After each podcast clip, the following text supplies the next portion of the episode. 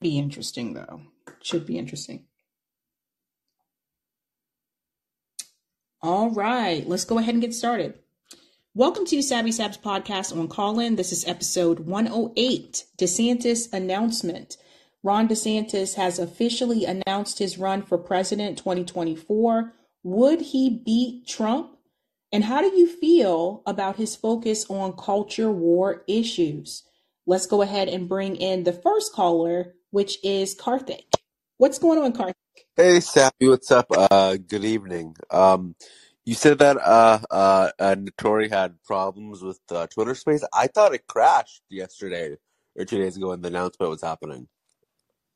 It did crash. It went back up, but even after it went back up, some people still had trouble, like problems, um, problems getting in because of the fact that there were too many people trying to get into the Twitter space at the same time.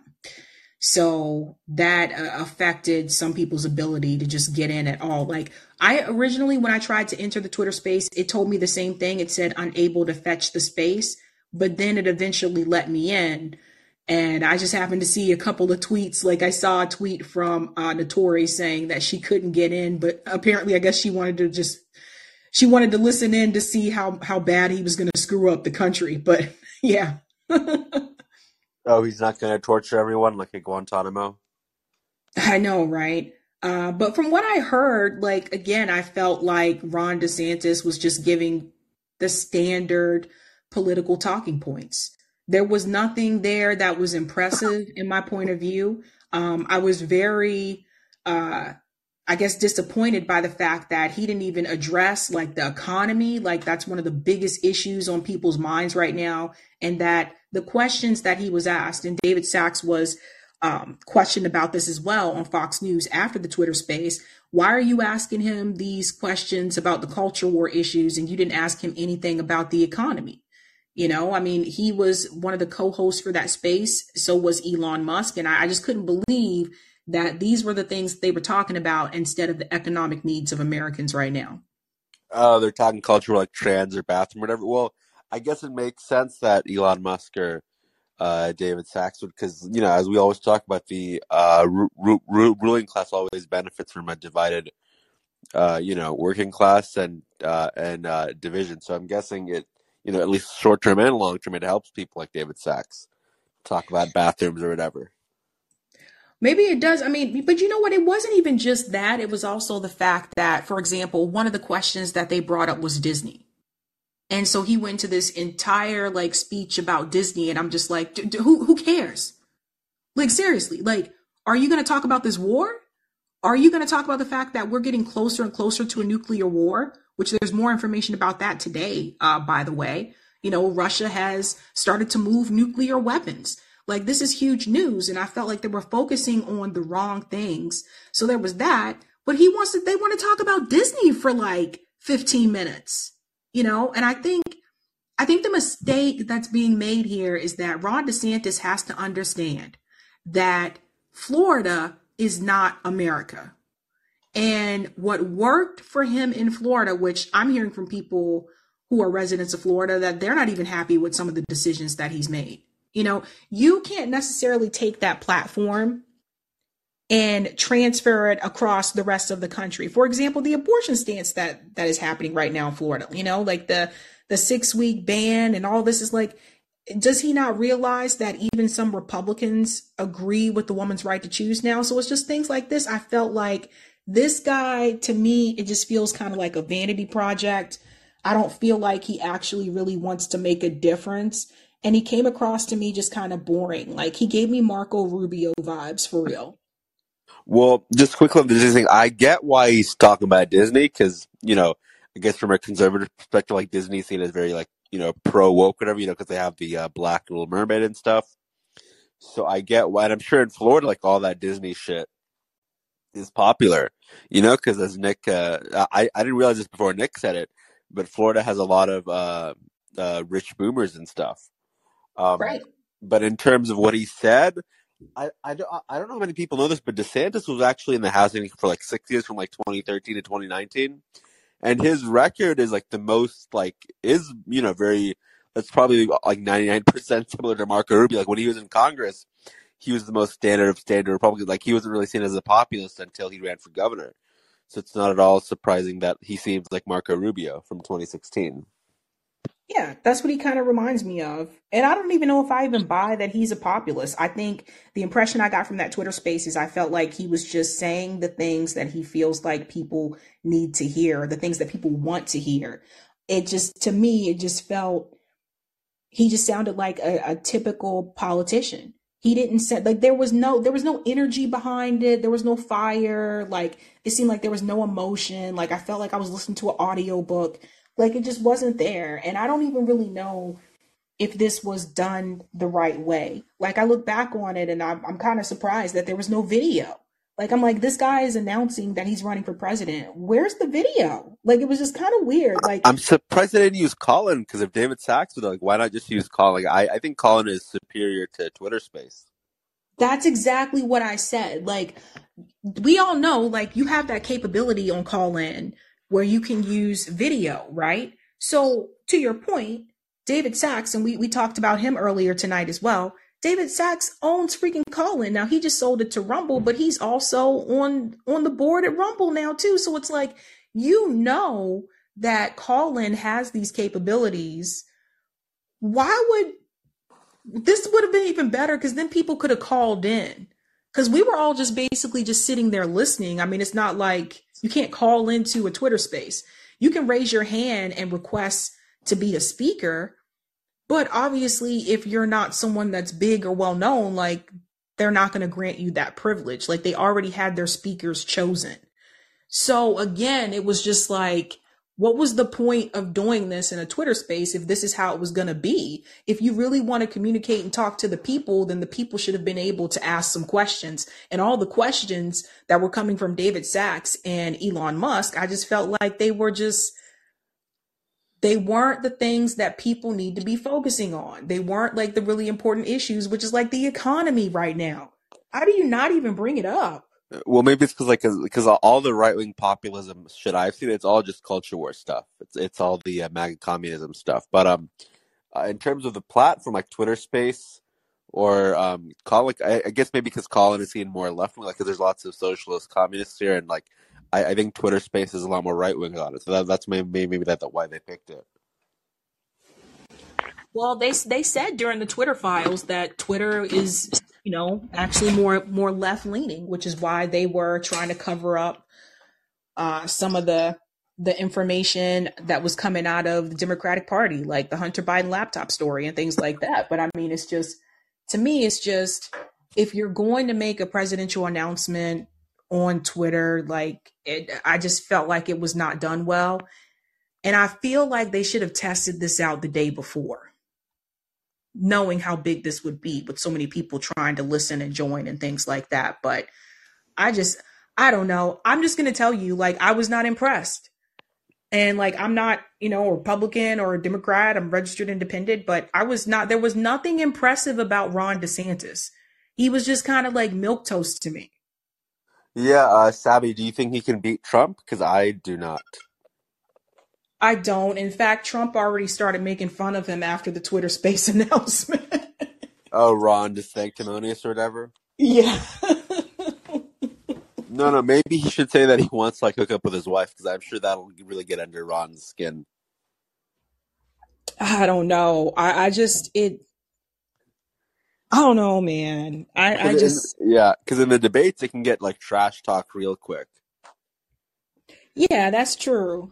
But I, I, just have this impression that this just kind of feels like a vanity project for Ron DeSantis. Like I don't feel like I, I showed people the poll tonight. Like one of the polls, he's polling at like 13%, and Donald Trump is polling at like 69%. I'm like, what the why would you well, what are you doing?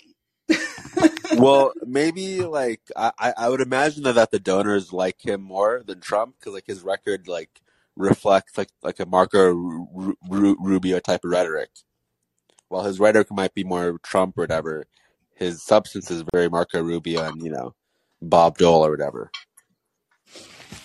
Yeah, I just it. I think. Go ahead, Eric. I was just not impressed. I, I think the donor angle may be a key one, a big one, because I, I could see how the, the big donors and the, the, the military industrial complex type defense contractors, you know, they, they, they, they see Trump as not reliable. You know, he actually delayed the Ukraine money for for a few days, and you saw how they reacted to that. And so I wonder, you know, where DeSantis is is you know old military guy, and he'll um you know, and where he's not really speaking against the war. So you know that that may be the thing here is that they're just going to pile a bunch of money through him and and try to push him through as as the anti-Trump. Yeah, I mean, he was threatening. Uh, sorry, I mean, he was pro NATO until like a few months ago when Trump brought it up as a big issue, and then like I, I know like a few years ago, I think he said he was he would like he was threatening to coup any socialist countries, which I'm sure the uh, all the donors love that. I think he's still pro pro NATO. Like I still go back to his time as a JAG officer during uh, Guantanamo Bay. You know, I mean, like I don't, I don't buy this new rhetoric that he has, where he's now trying to say, like, oh yeah, you know, we shouldn't, we shouldn't be giving the money to Ukraine. Like, I just feel like he's just jumping on the next new thing, and I don't feel like that's really how he feels. Um, and if you watch the video from Abby Martin, uh, the Empire Files, if you watch the video about Ron DeSantis' time as a JAG officer when he was in Guantanamo Bay, uh, it's very like jarring, like some of the things that he did. Like we're and we're talking about torture here. So Ron DeSantis is is not who I think a lot of people think he is. Oh yeah, for sure. He's he, he's like a young Dick Cheney if he had all the power. I feel like he would be, uh, you know, Dick Cheney 2.0. Um, but yeah, I and I, I just meant rhetorically. I did mean substantively. Yeah, I could see that too. I could definitely see that too. Um, he just, he, I do not get I'm sorry, I, I, don't I don't know why he's on this populist train or people are saying he's a populist. I don't see that from Ron DeSantis at all. I really don't. Yeah, um, for sure. Uh, so I, I I don't think he can beat uh, Trump, but I do think if he you know somehow does, um, I think uh, he will be the favorite against Biden. Uh, what are your thoughts on that? I don't think like like honestly, I think if Ron DeSantis beats Donald Trump, I think that uh, Biden would probably win. Okay, so so, so you have no uh, expectations of him then. I don't think that Ron DeSantis can win. And I, I had changed my opinion on that because a while back I did say that this was last year when he was polling a lot higher than Donald Trump. I said, oh, yeah, he could probably beat Donald Trump. But that was before he's made some of these policies that he's done in Florida. That was before uh, he made the he did the abortion ban. Like he signed that into law. That was before, um, you know, he just he went after Disney and all that kind of stuff. And so his those those polling numbers decreased for him because of the policies that he's implemented in the past couple of months. So the thing is, is that what seems to work in Florida, what Ron DeSantis doesn't really understand is that in the rest of the country, that doesn't go over so well. Yeah, yeah, for sure. Um, my theory is that if he does win the nomination, the uh, uh, neocons and the donors are getting like are getting him to like shut the fuck up about all the culture war Disney shit and that might make him more palatable. Because like I, I, remember even Trump when he ran, he was like uh, at least you know last sixteen he was seemed a lot more open on abortion and stuff like that. Well, the other thing is too is that Disney owns networks, you guys. Like Disney owns so much more than the mouse in the house. Yeah, they, they own uh, ABC. They own ABC. They own ESPN. Like they own Marvel. They own so many things. So Star it's Wars. like they can really like in so many ways. They can try to find a way to turn the media against Ron DeSantis because essentially Disney still kind of is the media. Yeah, yeah, and, and and they bought Fox a few years ago, uh, or well, they bought uh, most of News Corp at least through Murdoch's News Corp. Sorry, Savvy. Last thing I wanted to ask you before I go, uh, a little distraction, but um, so I know last time, like two weeks ago, we talked about how uh, you said RFK said he had no answer, to you know what happens if the DNC rigs the election again by Crystal and Saagar. Do you know if Breaking Points asked the same question of Marianne Williamson yet? I don't know.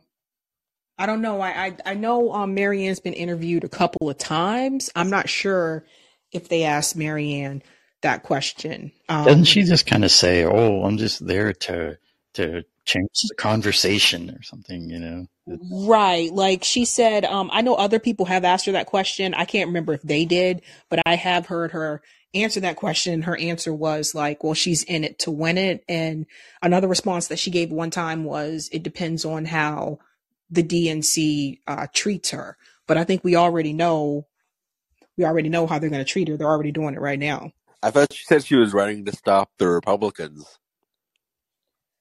Yeah, that's another thing too. But if you're only running just to stop the Republicans, then you might as well just say, okay, we're just going to stick with Joe Biden because he's also running to stop the Republicans.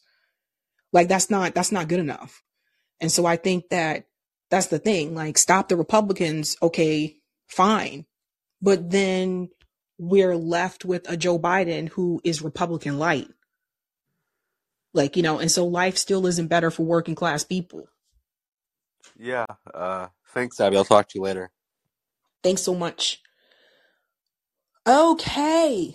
Miss Noel, I'll bring you in and then I'll bring in Brady. Good evening, everybody.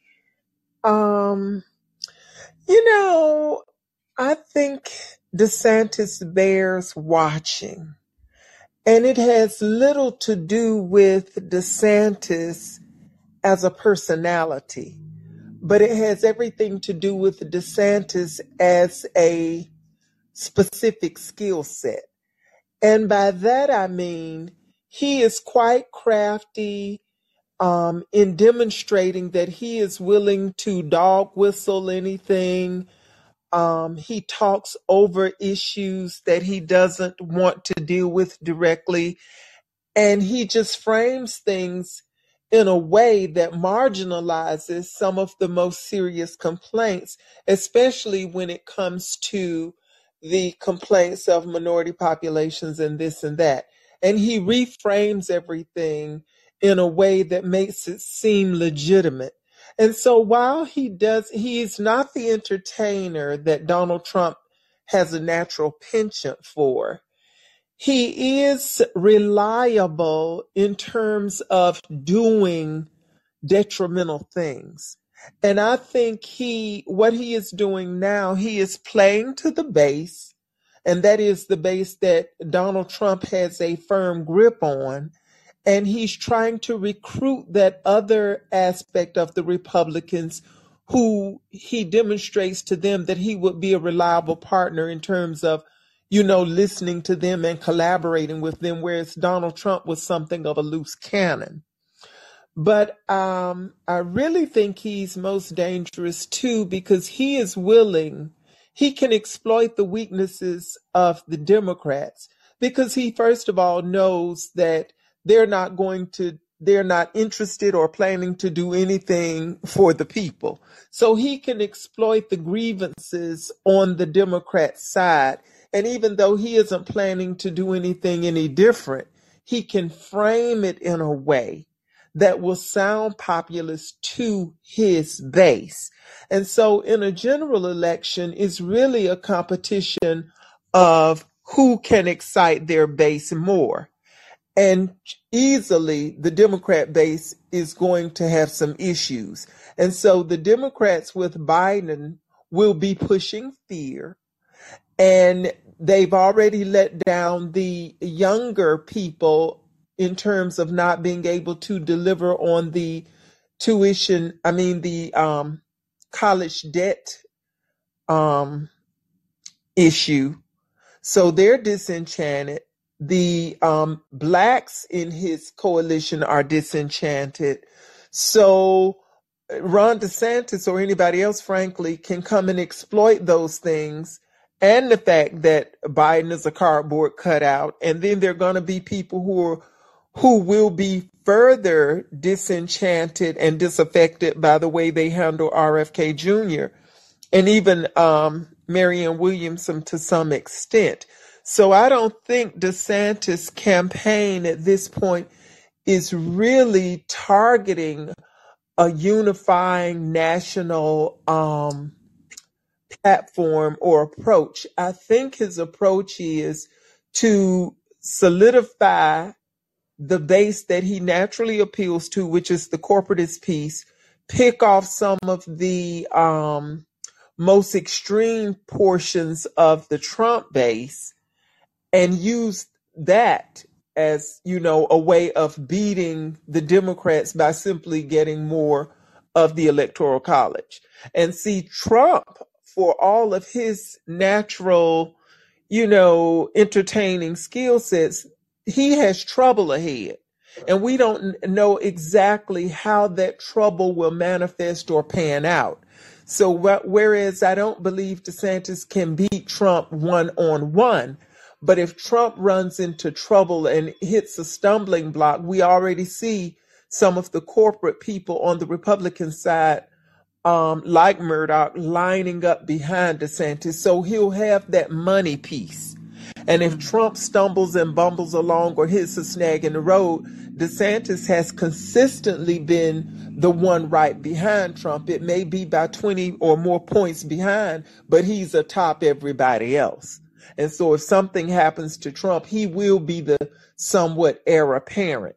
So, and I don't think Nikki Haley and all of those others who have emerged thus far would be able to um, destabilize his position. But it yet remains to be seen who else will enter that Republican fray. That's interesting. Um, when you mentioned that he could pick off some of the corporatists and some of the most the more uh, extreme fronts. I saw something earlier today that said Ron DeSantis plans on building a movement twice the size of Bernie Sanders. And I, I started laughing. I really did because I thought to myself, like, okay, like I, I'm just, I said, with who? But you know what I what I understood and learned through the Trump era is because, you know, originally early on, who would have thought Trump would have been able to garner the support he did? But Trump was able to speak to the grievance of a certain segment of white America. And whereas some of the opinions that he espoused were not popular and would not be a part of a popular discourse, but if you dog whistle those issues properly and have them, you know, covert enough, people respond and, and they may never come out and say, oh yeah, I agree this and that, but they'll go in those booths and they'll support them, you know, because you know, I mean, when you think about it, Trump as well as Fox News has an overt way of framing things in a bigoted way. And, and, you know, there's a certain segment of white America that responds to that. And then if you overlay that with a language of populism, people will be so thoroughly confused or, you know, befuddled by both of the, the mixture of the messages till I could see it. And this is, you know, I, st- I know I maintain that this nation is still very much racially polarized. And if you strike those chords in the right way, oh, I see you can do it. It's been demonstrated. And Joe Biden is not the most you know, he is about as racist as they come too. So eh, I think he could do it with help. This will be interesting. It'll be interesting. Let's bring in Brady. Uh, Brady, let's see uh, what you have to say about all this. You think Ron, you think Ron DeSantis? Ron DeSantis, I think at this point is the absolute threat because there's so much that can take Trump down at this point um, so easily. And what I would point to first would be Donald Trump's relationship to Roy Cohn and Roy Cohn's relationship with Louis Rosenstiel and J. Edgar Hoover. Um, let's premise this with a question like, how much do you guys speculate that Donald worshippers and Ron DeSantis supporters alike, um, how do they feel about Bud Light right now? pretty right, pretty pissed off at Bud Light. Not observably not happy with Bud Light. But they, what they have done is they've exemplified the power of boycotting very well. And I think the left could actually learn from that example. You know, we should be boycotting a lot more things as lefties ourselves, uh, meeting them on that battleground. But the point is that Donald Trump's mentor, uh, growing up, as a matter of fact, the man who made Donald Trump, Roy Cohn, was a mob lawyer back in the day in the 1900s, you know, and him along with Louis Rosenstiel, an alcohol baron responsible for things like Grey Goose, uh, Jägermeister. Um, the name of his company was um, Schenley Industries. They create all kinds of alcohol in America.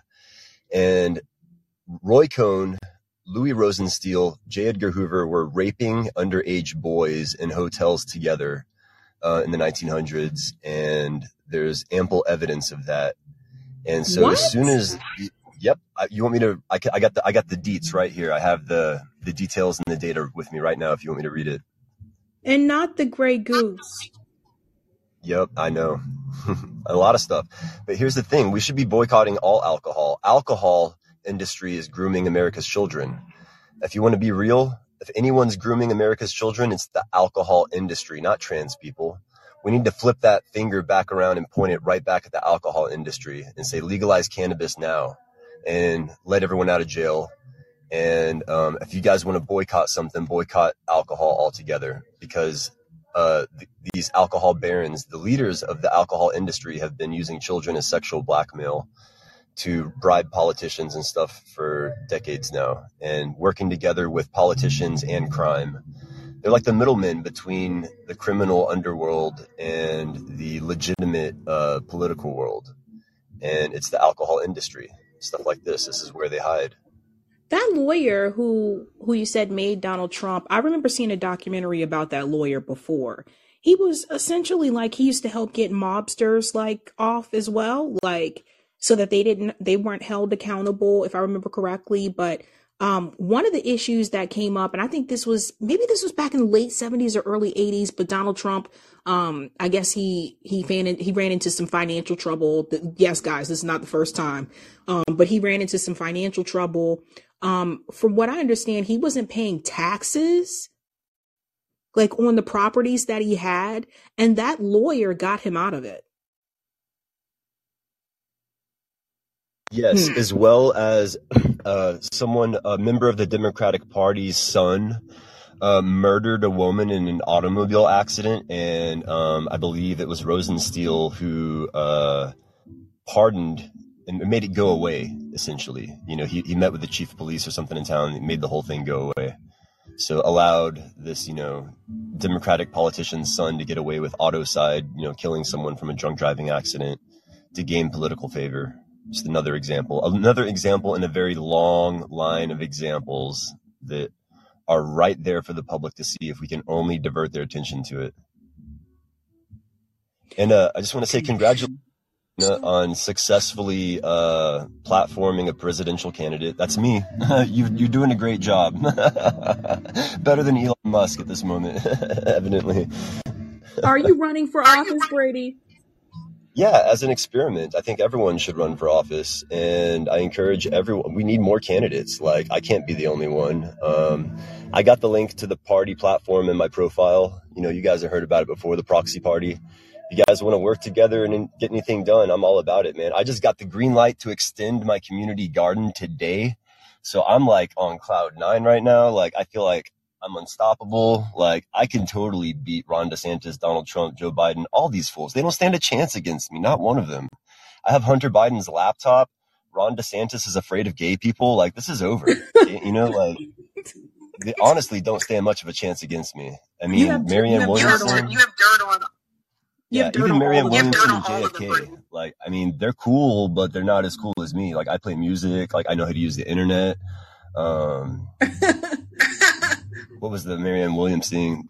She was, oh yeah, I'm not afraid of my opinion on Israel in that situation. I think there's an easy solution to all that jazz. And I'm not going to get into that now. I'll, I'll pass the mic, but I think that's everything I got for tonight. I just, other than that, I would say we should boycott the alcohol industry and encourage them to legalize plant medicine like cannabis and mushrooms and DMT for people, you know, to use and treat it just like alcohol. You treat it the same way we treat alcohol because alcohol is observably more dangerous and toxic than any of those plant medicines. And if we just respected the plant medicine with the same way that we respect alcohol or we don't respect the way we should respect alcohol right now, rates of alcoholism would fall immediately. You know, they'd be almost non-existent. It'd be a, a minor issue. Um, but yeah, people are dying every day here in Texas from drunk driving accidents, and kids are getting raped uh, while they're drunk every day in America. That's the real groomer. The real groomer of raped children in America and sexually abused children is the alcohol industry. And if you want to put an end to that, um, kids need uh, the or young people, young adults need the toolkit of plant medicines to free themselves from addiction.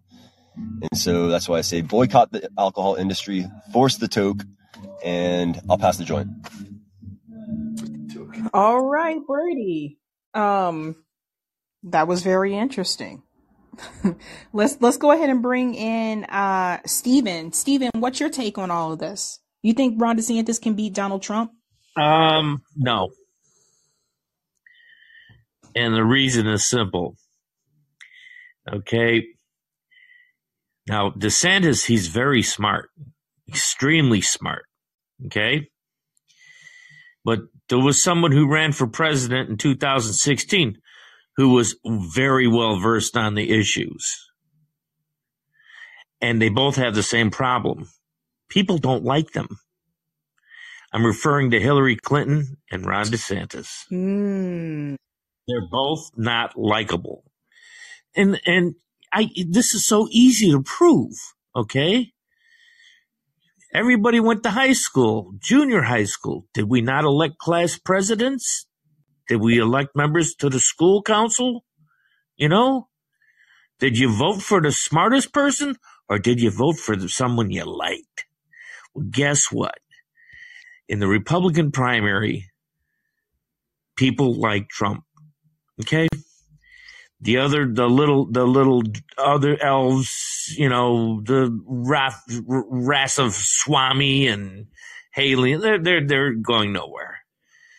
The only person that might get, and I say might get 20% of the vote, okay, would be DeSantis. The man's not likable. He needs to take voice lessons you know how um if you if you close your eyes and you listen to him speak, he's one irritating person to listen to. He really is. Maybe that's why the Twitter space was so difficult for me because like I said, like there was no video. You would think with the presidential announcement he would at least be on camera, right? Even if it's on Twitter. But yes. no, it was just like audio and I'm just listening to his voice and it was it was kind of irking me a little bit. Yes, you bingo. You hit the nail right on the head. Okay?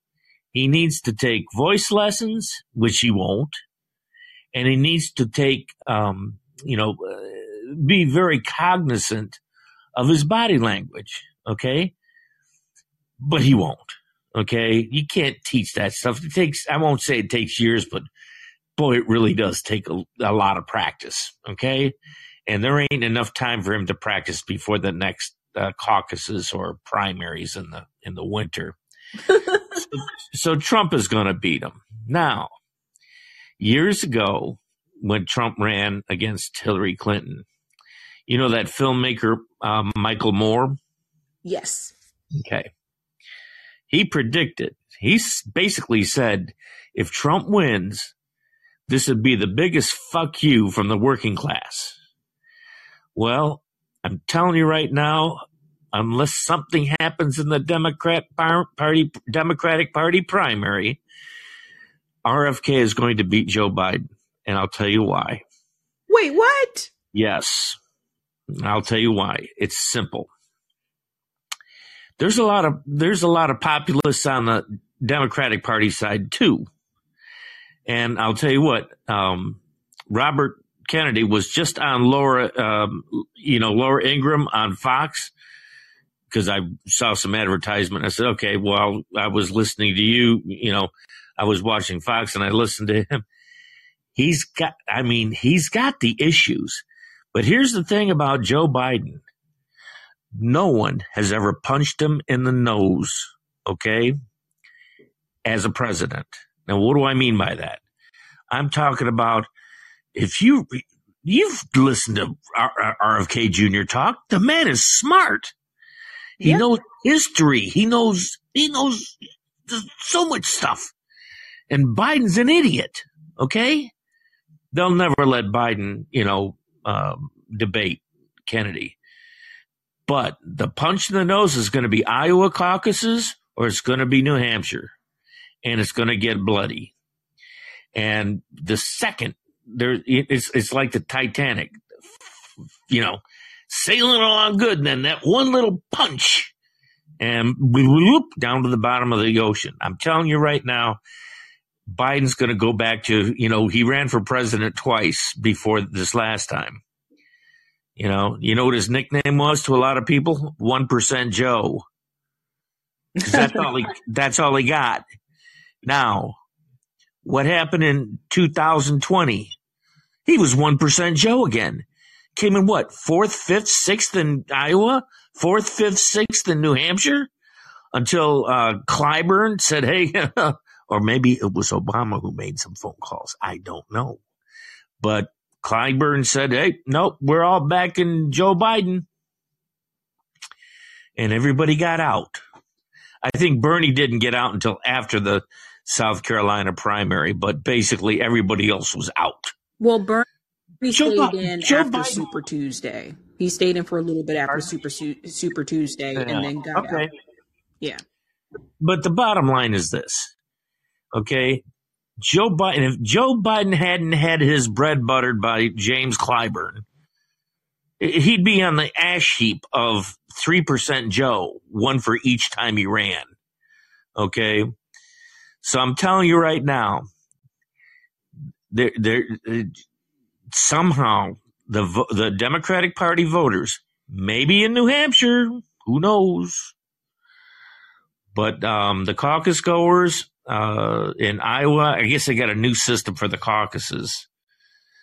But um, in New Hampshire, if if Kennedy, if Kennedy, do I think Kennedy could beat Biden in one of those two? Yes, I honestly do. And um, and the reason is is those people in New Hampshire and Iowa are going to be pissed that you know the Democrats changed the schedule on them or going to take delegates away for them, you know, as a penalty if they run early. You don't think those people will be pissed? Sure, they will be. So that's what I'm. That's what I think. I think Kennedy can win, and I think there's going to be a number of Democrats that you know would thinking, man, I, I wish I could run, but oh, Joe Biden's running, so I don't want to run against him. Man, that guy can be pushed over, be pushed over with a feather, and you really deep in, deep inside, you got to know that. Okay, I mean, the, the, you know, the best thing for RFK and, and is Marianne Williamson. You know why? Because they could have their own debate, could they not? Yes, and their their campaign team should be pushing for that. That was another thing we were bringing up recently, and people were like, "Well, would they be interested in?" I'm sure they would, but their campaign staff should be actively pushing for some type of alternative uh, debate that they can have. Like, look, Ron DeSantis just did that Twitter Space like announcement for president. Like, maybe if they worked out something with Elon Musk, maybe they could have a debate like on that platform. You know, like, but the thing is, is this is that the DNC is not going to allow RFK Jr. to become the nominee. He may win, like like I said, he may beat him in New Hampshire. I could see that happening. New Hampshire is a mixed bag, and they really don't like people like, you know, eh, they don't really like people infringing on their their freedom and their privacy and security. They really don't. I told you guys the motto is live free or die. Not kidding. So and they mean it and they mean it. Yeah, they don't really like people doing that. So I think I could see I could see him winning a state like New Hampshire.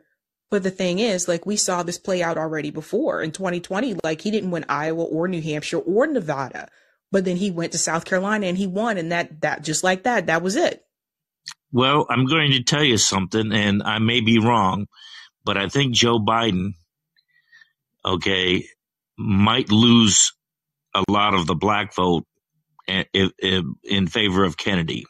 I really think there's a lot of folks out there um, that don't that well who happen to be African American and they don't like Biden. They don't trust him. Okay, do you? Come on. No, I don't. But I think you're talking he's, he's a damn he's a damn racist. Did was that uh, the lady Noel uh, Cummins or whatever her name is? I saw her speaking just you know a while a uh, few minutes ago. She she I think she said Biden's a racist, and you know what? He is. When he came into the Congress, he was palling around. I mean, he didn't have to. He was from Delaware, for God's sakes. And He was he, palling around with, with James Eastland. he was also close friends with, like you say, Eastland and Strom Thurmond palling around. But here's the thing. Biden, and this is the real reason why Obama picked Biden as his running mate because he knows that Biden has a certain racialized appeal. And by him being black, he knew that there would be certain segments of the Democrat Party who would be sketchy in terms of supporting the first, you know, this black candidate. So he Yeah, picked a running indeed. mate Yeah. who is overtly racist. But here's the thing. Like Sabrina suggested, the DNC has moved South Carolina to the top of the primary and it has enough, and that's Clyburn State.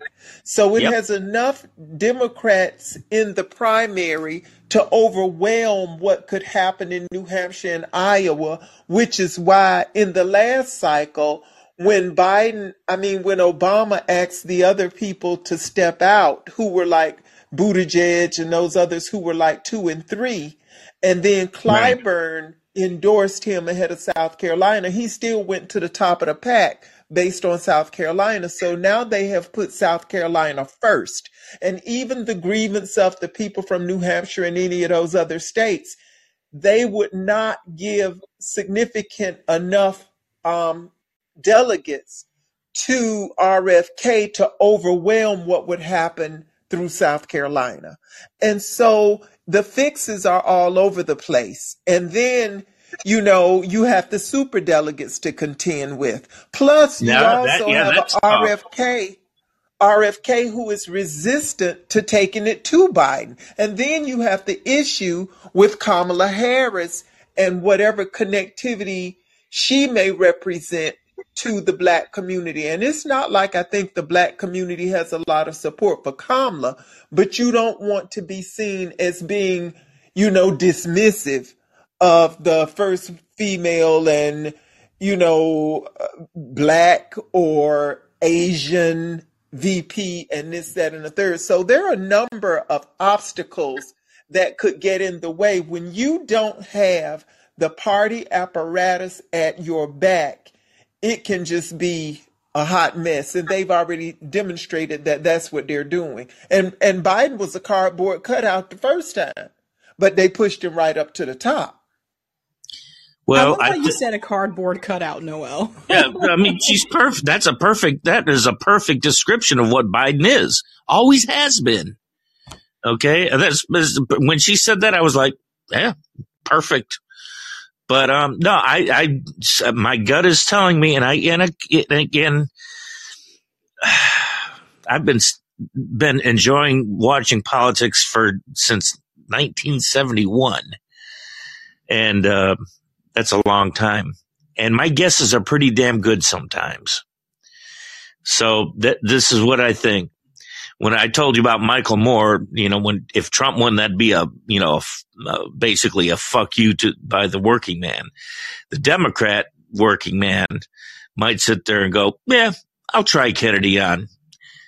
If Trump and Kennedy both got the nominations, that would be the biggest fuck you in the history of politics. I'm not saying it's going to happen, but boy, would it be of the biggest. I mean, that would be like that would be, that would be superstar. The damn uh, administrative state, they'd be pulling their hair out because both of them want to destroy the administrative state. But so, but that would be that would be cool. So anyway, um, thanks for letting me speak. And I watch you. Uh, I watch you regularly when you pop up your YouTube uh, stuff there, uh, Sabby. I Oh, first, I. I first you. saw you on uh, on uh, on I think on Jimmy Dore's show. I think that's that's what uh, a while back. I don't remember. So and so I follow you and um, not so much the other gentleman that was on Jimmy part of the Blackout Network. Um, who's the other gentleman? Oh, probably maybe it was Nick. Oh, I can't remember. It was probably Nick. Nick's been on there a couple times too. Yeah, so I don't follow him as much, but anyway, um, thanks again, and uh, look forward to listening to your. Stephen, Um, I got a question for you. sure. So you, you so you'd mentioned um Jimmy Dore that so you, you said you was listening to politics since um seventy one. Yep. I remember some years ago, eh, I don't know, twenty seventeen or something like that. Thomas Frank was on Jimmy Dore show. Yeah. And he says, I just, I just want to confirm something from a regular person, right? So he said that, um, who, who was it that Nixon, uh, uh, was up against? What, what was his name? It was uh, You mean. McGovern? McGovern, yes, yes, Mc- Yeah. um, McGovern, right? So, from what I understand, the Democrat Party did not support him, and Jimmy Carter was instrumental in making sure that he tanked his uh, uh, ability to win against Nixon. Um, so, I'm guessing that was because they probably made a promise to him that you're going to be the uh, nominee for I don't believe that. 1976. I don't believe that. O- I think that's that. I think that's a story. Okay, I, I, I, I really do. I really do. I, I think uh, McGovern, okay, destroyed himself. He didn't need Carter's help. He destroyed himself. He didn't need Carter's help. I mean, you you don't lose forty nine states, okay. You know, Carter. How many? Okay, how many states did Carter help destroy McGovern? Nah, come on. 49 states, you lose 49 states. That's like big time. So no, What was McGovern, Carter's he, job? huh? What, wa- what was do you know? Do you know what Carter's job was in the DNC I at that think he time? may have, I think he was the governor of Georgia Oh yeah, that's from right, 72 right, right. to He, he, 76, but I could be wrong. No, no, he, he was the governor, but I mean like Pardon? in the party because sometimes these guys have dual positions where they governing or doing their doing their job, so to speak, right? Their I don't know. Maybe they had a Democrat Governors Association. They might have had something like that back then. I don't know. But, you know, Carter popped on the scene. People were going, Jimmy who? I mean, that, I mean, those hmm were actual titles to news articles. Jimmy who? So, no, nobody But I knew mean, I Carter.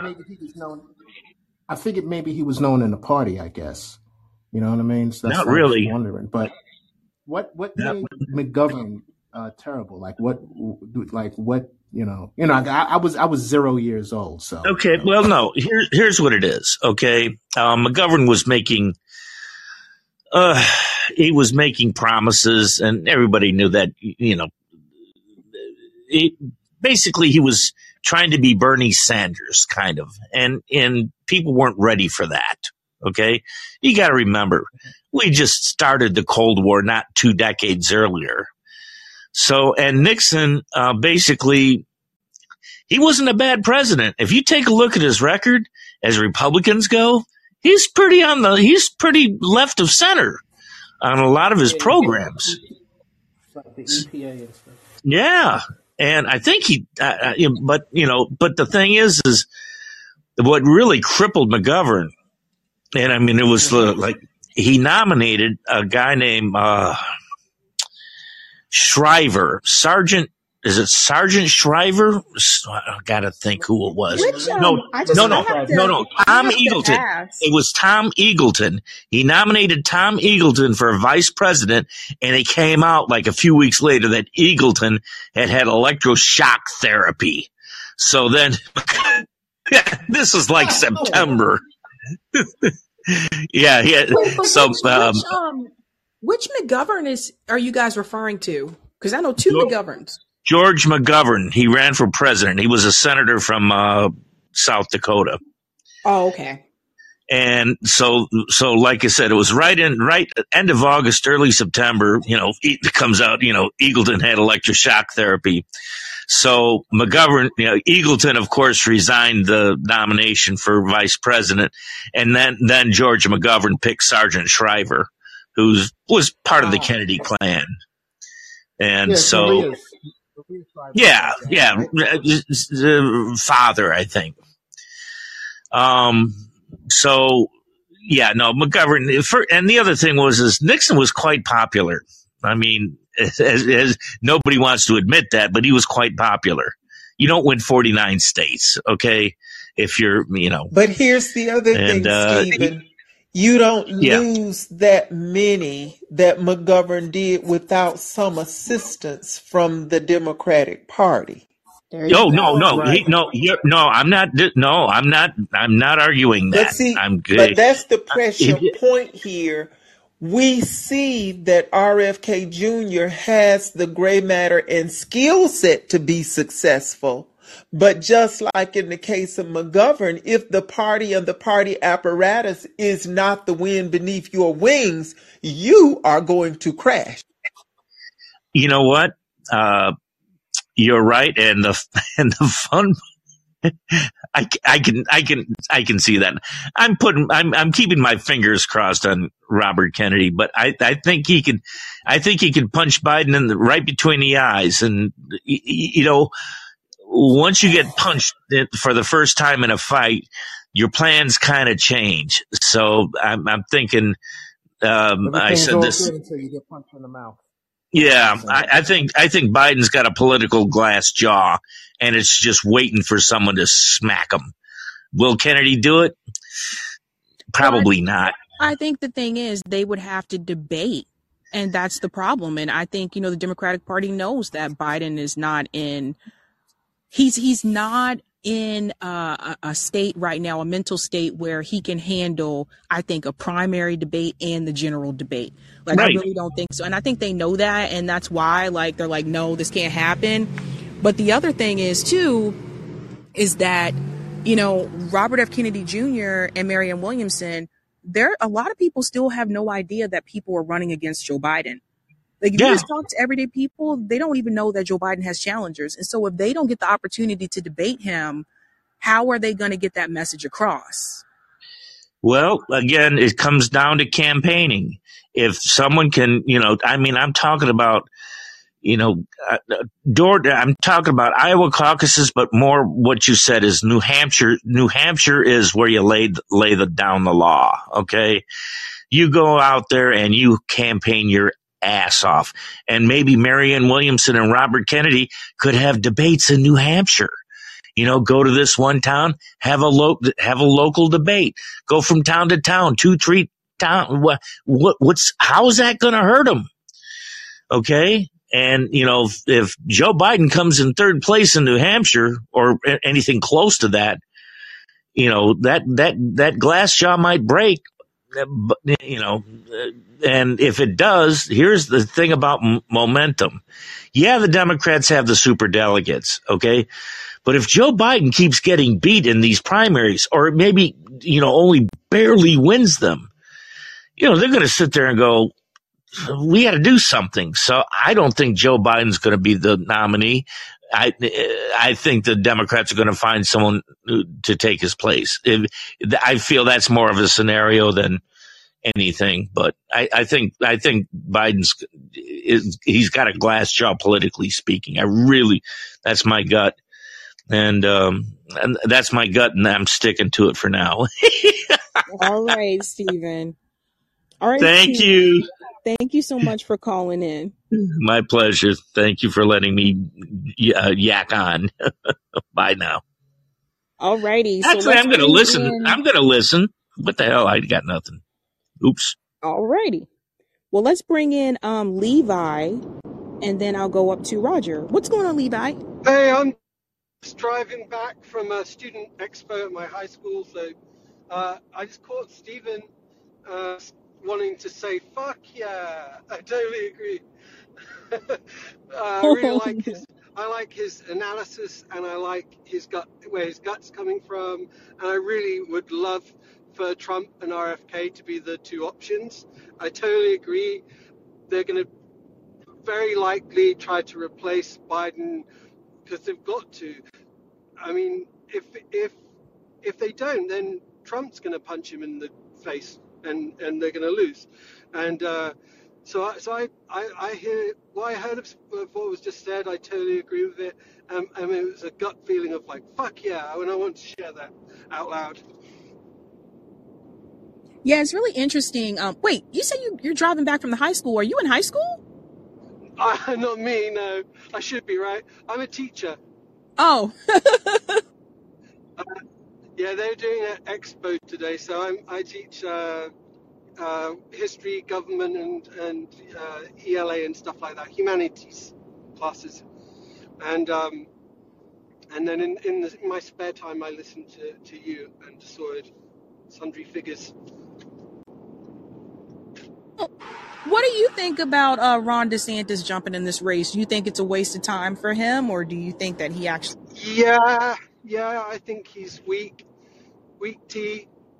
I I don't think his uh, he plays well beyond his own state. I don't think that uh, it sounds as though. I mean, I guess it's an. I mean, it's uh, it's a plus for him in his own career to have Elon Musk on his side, but he's not popular. Elon Musk is popular.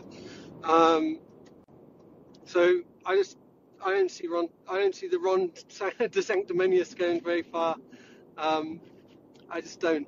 It doesn't. He doesn't. He's never struck. He doesn't have any of the. Uh, well, at least what I respond to, right? The populism on the left and the right, which which re- represents the resentment that mo- many people feel, that I feel, and uh, I know many people feel, and it's like, no, I don't like Trump, but yes, I enjoyed watching him like call uh, Hillary Clinton things, you know, just la- like the way he he uh, debated Hillary Clinton. I was on his side, uh, you know, and I and I, I'll enjoy seeing him say like, you know, calling out, um, uh, you know.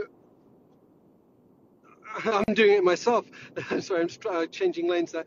Um, I'll enjoy seeing him do it to whoever he has to face off against. But I think RFK could could respond. Uh, uh, he's and he's got uh, cross pie appeal. And but Ron DeSantis, uh, DeSantis doesn't have like does not tap into the gut feeling of a fuck you. And I think that's the. I think we still feel like fuck you, right? I mean, this we're all either post-electoral, we're all like this is rigged and it won't work, and we're pissed off about that, or if it, you know, or we're pissed off because too many people are, are still being duped by something. But I don't think most of us don't think it even works fairly. Uh, the types of people, again, like Chris Hedges says, are mediocre or venal. So there's no respect for the people in office. And Trump speaks for that lack of respect for people in office. And so you feel heard, at least in that way, performatively. Like, yeah, tell her she's like, tell her you're a mean, you're a nasty woman, or whatever it is that he says to them, you know, and uh, it just is a cathartic moment. It's, I mean, it's, it's, you know, maybe it's just performative, but it's, uh, it's meaningful to me that RFK, RFK embodies uh, a conversation that the country ought to have about the, his, the history since the 60s, basically. The post World War II American history is like embodied by RFK, a conversation around, you know, the Church Commission and the CIA and wars abroad, assassination programs at home, you know, CIA tactics coming and and the beginning of that. Uh, so I think he's as a he just embodies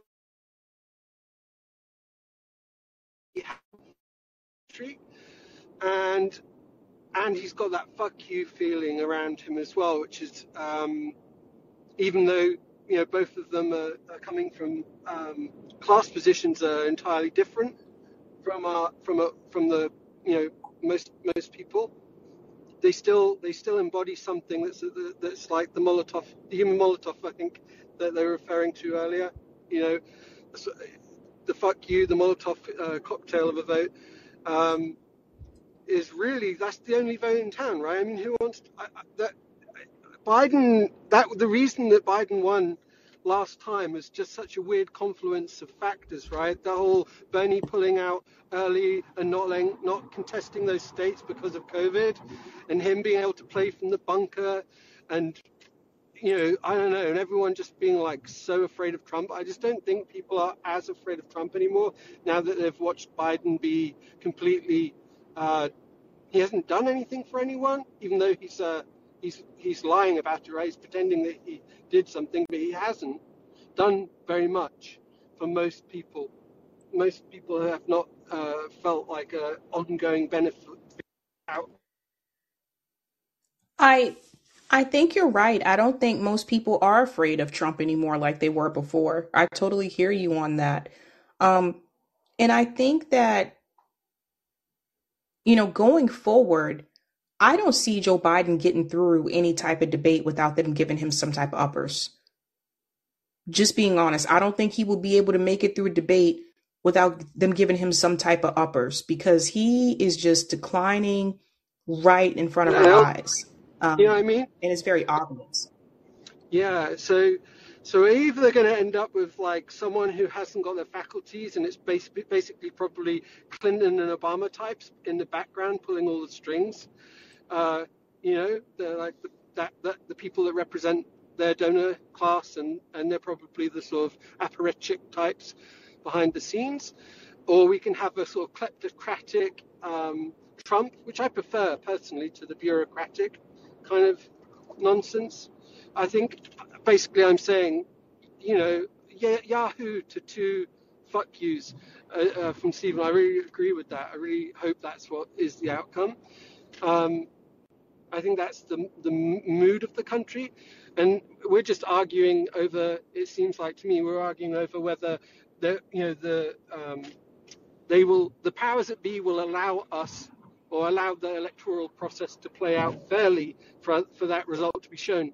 If it doesn't, and they stop that kind of electoral process, people aren't all blind. They'll that, that frustration and that resentment will just be amplified because you're going to feel like I don't know if they stole I don't know what they did, but they fucking something happened. We're not getting like the feeling in the country is not getting channeled. If we, if we if the reflection of the outcomes is something to do with a fractional proportion of uh, upper middle class white women voters that they're going after or something, that's everyone isn't a white wine drinking white woman from a certain class, and there's more of us than there are of them. And so even if even if they win through machinations and breaking us up into all these little silos and groups that they can appeal to, overall the sentiment's going to be like, I was cheered. Even if I wasn't cheered, I feel cheered.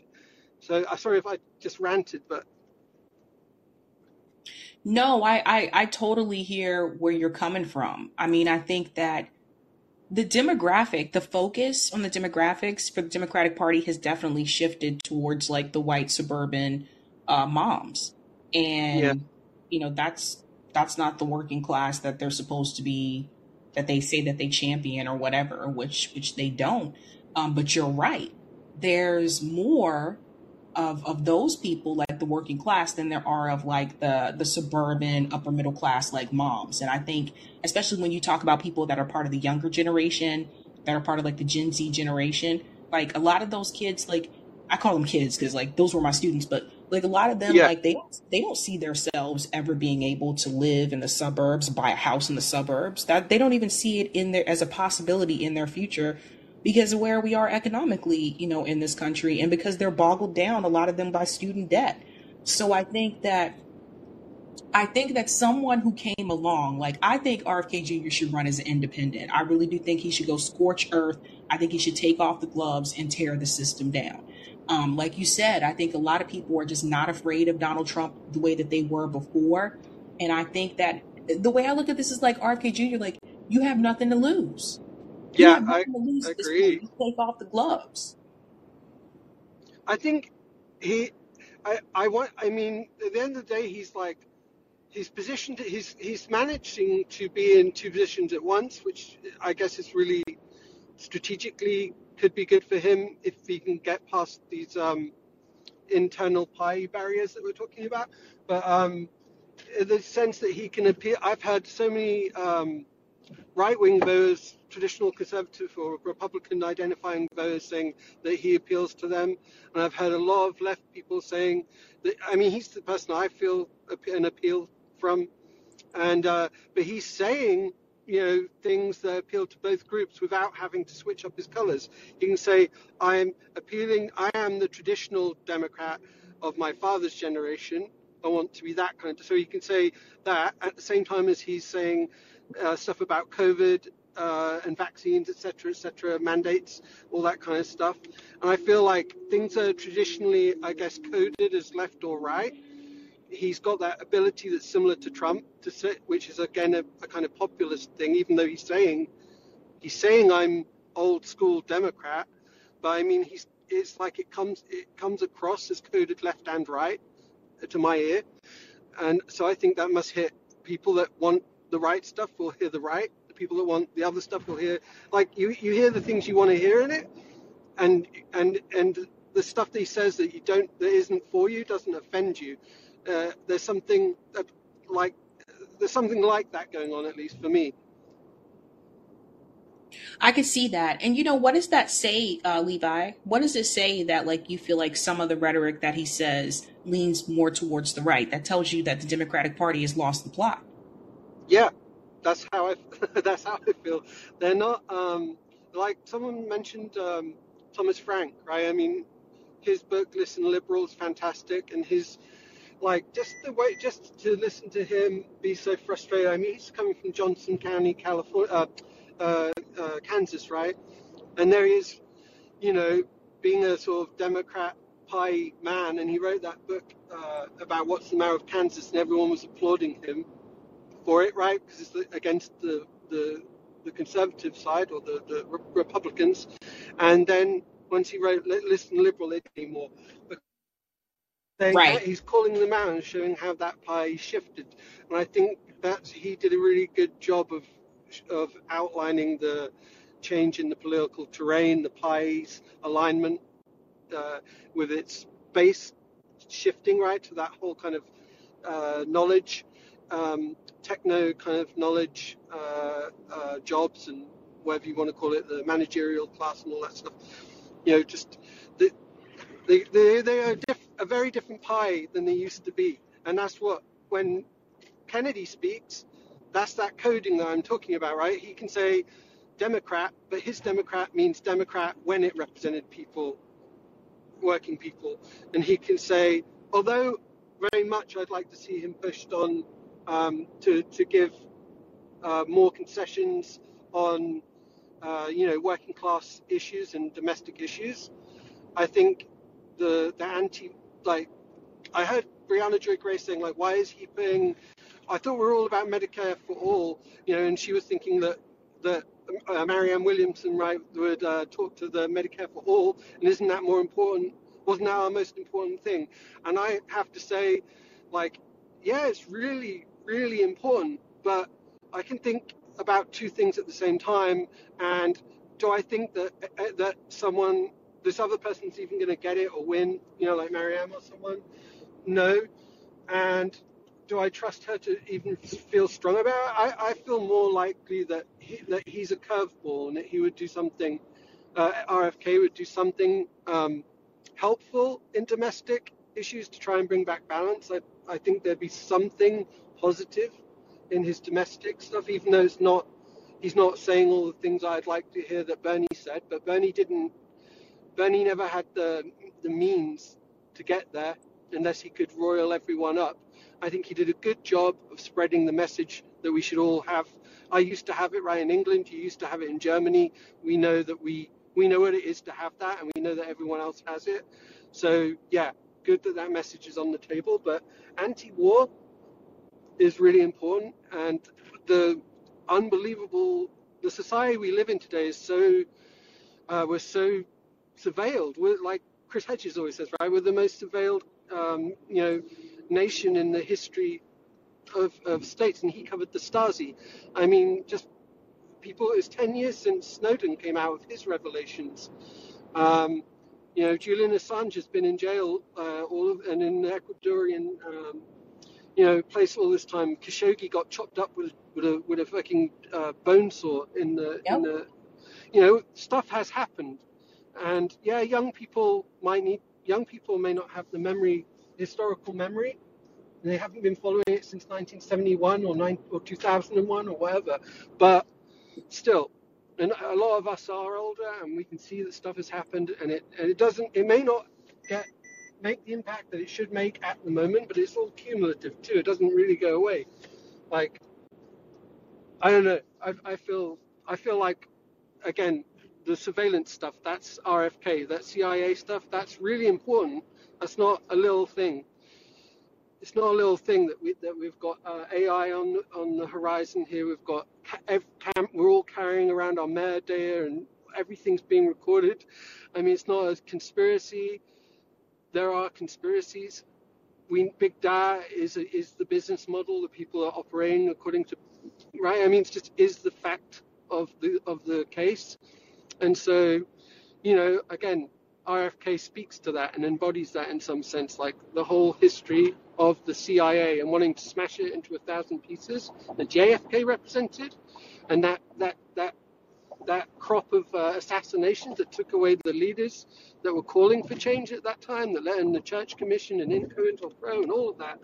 I mean, it's all folded into just his heritage, and it would bring that if he gets on the stage and is able to talk about all of that stuff whilst being totally credible to young people on the um, uh, on the on the uh, climate change and, and, and all of that kind of environmentalism that he's so grounded in, whilst being able to talk uh, knowledgeably about viruses in a way that's like, you know, I what's her face uh, uh, from the Breaking Points.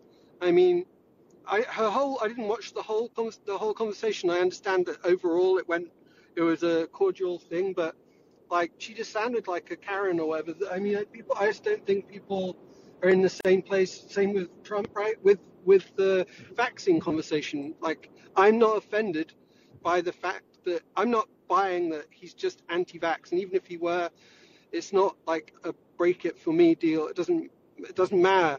Everything else that he stands for uh, or em- embodies is what I'm there for. I'm Well, I will say, um, I I just I just wanted to add in reference to the Medicare for all discussion. You know, I, I totally I totally get where Bree's coming from in reference to that.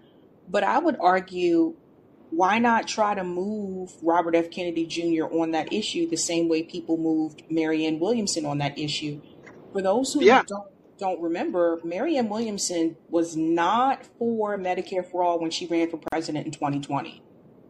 She was not for it. She didn't think that it, it was a possible thing, but she changed her position on that. People educated her about it. She changed her position on it. So that's what I'm saying. Why not why not try to do that same thing and educate Robert F. Kennedy Jr. about Medicare for all as well? And then two, if we have a nuclear war, Medicare for all isn't going to be going to matter if we're all dead. exactly. And this is why people say like, no, we need to stop this war. This is priority number one right now because I don't know if you guys saw. I'm gonna talk about this tomorrow night, but Russia just moved nuclear weapons to Belarus. Yeah, England just put uh, uranium, uh, uh, you know, armament of uranium involved. Uh, they moved them Yep. to England, did some kind of provocation, right? And didn't we just, America just do something with the airplanes as well, the, the F whatever 16s or something? So, I Right. mean, So it's so happening. The escalation is happening. Like, we, we act like it's not happening, and then all of a sudden we're going to be like, how did we get into this situation? It's like, well, it, it's fucking, it's happening. Uh, you know, and it's not even like tectonic plates. They're like, it's happening pretty quick in political terms, right? I mean, right, like people don't understand. If we go into an all an all out nuclear war, none of these other issues will matter because we won't be here. You know what I'm saying? Like none of these other issues will matter if we are even all if, dead. even if we went into a, even if it's, which it- I mean, I think it's likely then to escalate and lose. con- no, You know what I mean? There are a cap on it when there's so So I do think it would go to the worst scenario. Um, but even if it didn't, and it was a conve- you know conventional for this era war with drone and feet on the ground, and a combination of all of the the other weaponry that we have, uh, maybe like the the scaled down nuclear bunker buster type stuff that they've been working on. Even if it was at that level, it's devastating. I mean, you look at your, my family are in England, and the inflation right now is between 20 and 50 percent, basically 18 something to 20 to 48 point something on like the top 10 ordinary like uh, grocery type things that people need, household items and stuff. So that's just England right now. I mean, if Europe and everyone are in, are in some kind of make or where they're trying to pick sides, I just don't know. I think it's going to be a shit show, and uh, just a conventional war that included multiple countries would be like devastating. Yeah, Yeah, no, I totally hear you. I mean, what we just announced today that Germany just entered a recession. I mean, these are serious things that are happening right now, you know, and I think that we can't that's why I thought it was absolutely foolish for Ron DeSantis to have that that presidential announcement and not even discuss the economy. I thought that was foolish. exactly, exactly. That's what I'm saying. He's disconnected. I agree 100%. That's like you're not talking to where people are. Like Nope. people need food and shelter and stuff, and you know, as a nation, you need like you know peace at some point, right? You can't just keep feeding the war machine. Um, so it's it's the stability, uh, uh, the stability of individuals and the stability at a national level are jeopardized in these areas, and he doesn't speak to that. He's playing like traditional politics, and uh, you know, this isn't a traditional time. Things are kind of crazy. So But the reality is, you know, these are different times and the there has been a consolidation between the governance structure and the corporate structure and the media structure. So all of these things that are very real the the system is basically impervious to the grievance of the masses and until there is a revolution in thought we're nowhere near dismantling that consolidated mechanism that is governing all our lives and it's almost like it's out of control. Because you know when you think about it for a presidential candidate in this day and age in a post-pandemic covid era not to see the need or be able to articulate support for universal health care in one of the richest nations on the planet. It is ludicrous. It's like, what could you be looking at? But again, the media complex is controlled by the corporate complex, which heavily influences the governance complex. So they just see it's like, oh no, we can't do that. And nobody ever articulates real substantive reasons why we cannot have universal health care when some version of it is being made available in first world nations all across the planet. But again, you don't have a media that is framing the issues. That's why I think people don't really understand, you know, the depth of risk that this escalation in the Ukraine situation represents because you don't have a media that's allowing it to be framed in that way because they're taking all their cues from the intelligence state and the military state and nobody is really you know on the side of the masses. And when something slips out of control just like chris hedges said it will take most people by surprise because nothing in the ecosphere of the news situation is preparing anybody for it. And so, you know, the elections don't really make a difference because your vote is really not going to count you know and and i just see you know on a certain level these discussions if we're not talking about things that can really disrupt the consolidation of money and power in a real way we're just chomping at the bit. We're just mm, talking around the margins because until you can speak to the real needs and and stop polarizing the masses to pit them one section and one faction and one ethnicity against the other, we're never going to get out of this. And you know, the I the poor will suffer first and foremost, and the global south will suffer first and foremost. And I think this whole thing is just going to unravel.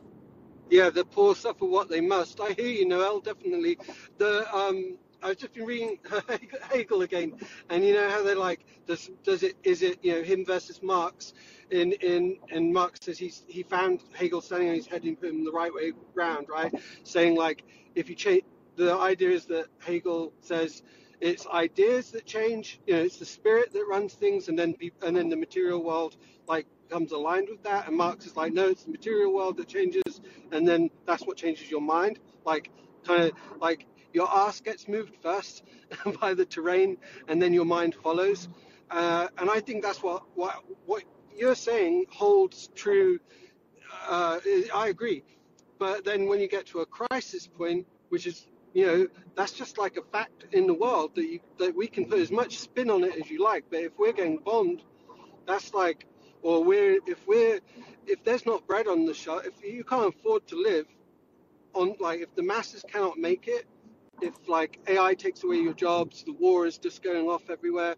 That reality, you can like in Russia, right? They you can like say black is white and, and vice versa. You, know, you can just lie through all the organs of the state, but at some point there's a reality down there, and when it and and it you know if you don't deal with it at the ideological level and give people like if you don't like play with the valves like Chris Hedges metaphor all the time right about laying like laying like some access to the levers so that you can stop resentment building up if you don't deal with things and if you don't allow people their grievances to have an outlet then and then real conditions Uh, uh, arise out of that whatever those might be war and and economic hardship and etc etc climate issues compounding it all one thing after another right? And uh, you know uh, if if all of those things aren't addressed at some point doesn't matter that you can like you have the thing that says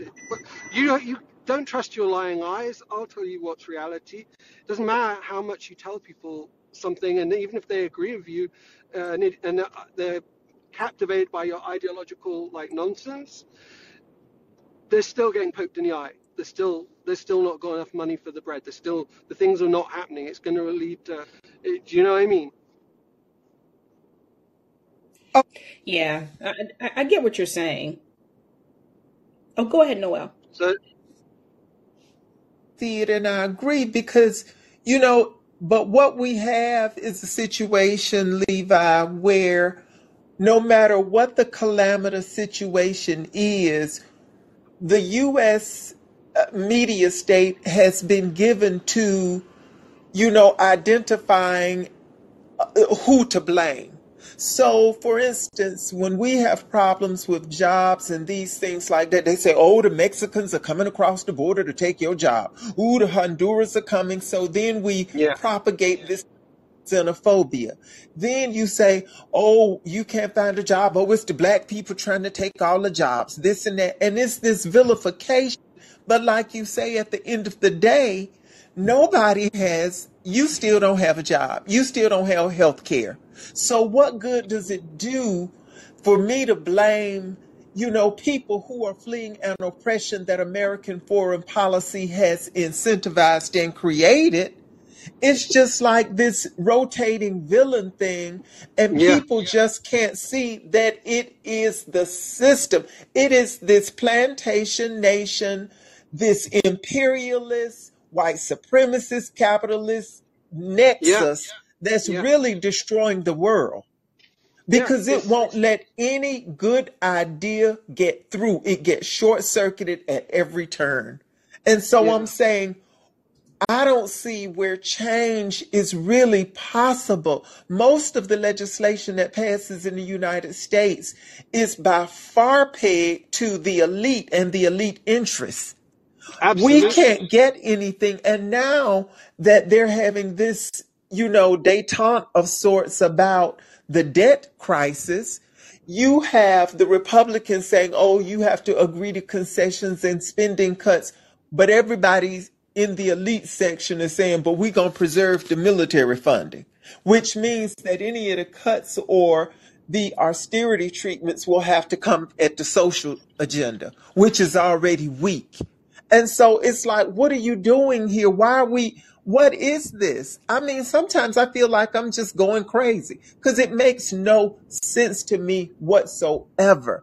But Yeah. again, we don't have anybody in terms of the made, you know, when you think about the 60s, one of the things that made the civil rights movement so effective is and the the the um angst in the American culture over Vietnam was they got to see the footage. They got to see Yeah. the dogs chasing the people. They got to see the water hoses. They got to see the body bags coming back from Vietnam.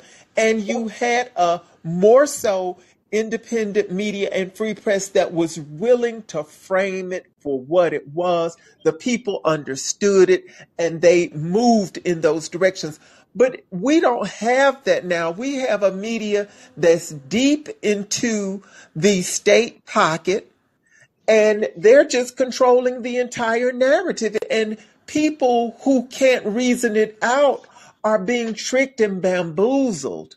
And i just don't see you know when you think of chris hedges hmm and the sentinel of our times that he is he should be on every network three times a day but he cannot get airtime because he speaks a poignant truth to the state of affairs that the state is not willing to allow to be proliferated and propagated across the masses. And that's, you know, and maybe it's because I'm older. I see where this thing is going and I see how it could end. And it is none of it nice and none of it pretty. Yeah, amen. I agree. Yeah, it's I mean, unfortunate, it's but um, even um, I don't know if people are aware, but even some leftists, um, or maybe not leftists, but even some like uh, progressive like outlets won't um give Chris Hedges airtime. it's uh, it's ridiculous. But you know, yeah, I, I agree. Like the lot of the best. So in France, uh, they have um, they make like celebrities of the of the intellectual class of the, of like philosophers and stuff. They were put on TV in the 60s and 70s, and they still continue to. You know, they're they're considered and held in esteem, right? So you, there's this whole different kind of culture there, um, where here, you know, like this, like you say, like uh, Noam Chomsky, I know now, he, you know, it's become problematic lately, but uh, you know, for a long time, very seminal thinker, excluded, you know, called the number one, possibly the number one uh, uh, intellectual in the world today, but we don't have him on our TV show to debate anyone. You know, it used to be, I guess it was like Gore Vidal and uh, Buckley or whatever in America that used to have those like kind of almost like an actual intellectual conversation. Or when you watch um, back to the civil rights era, you see the stuff like the Oxford Union style debates with with um, Baldwin and people, and, and everyone was kind of getting into a real conversation again. At least my hope is that if Trump can be faux populism, RFK can be real conversation at least uh, in in in taking us back to that time, back to those conversations. I think he could have uh, more serious conversation, substantive. He could be a sort of road back to having those conversations, a link back to that time and those conversations. Um, it's something we, we need to do, right? I mean, you need to like. It's not like we went forward after that. It's just that it got the movements got beheaded, and then we moved and so we need to pick up again from the the All right. Well, thank you so much, Levi. I'm gonna um yeah sorry bring in. Uh, take care thank you oh, no worries. I'm gonna go ahead and bring in Roger. I know you um probably have some things to say too. You just gotta unmute. Sabrina. What's up? So I have to make a confession to you. I cheated on you tonight. What? I caught um I caught the end caps of your show. So I caught Germany and Tina Turner. Larry was on due, Larry was on due dissidence tonight. So I'm like, I gotta go for the Yankees. I'm I'm sorry, Boston Red Sox. Even though I don't even watch sports. I had to go for the home team. I had to go for the home team. But um it was it was interesting because uh they didn't know actually they they kind of he sold them.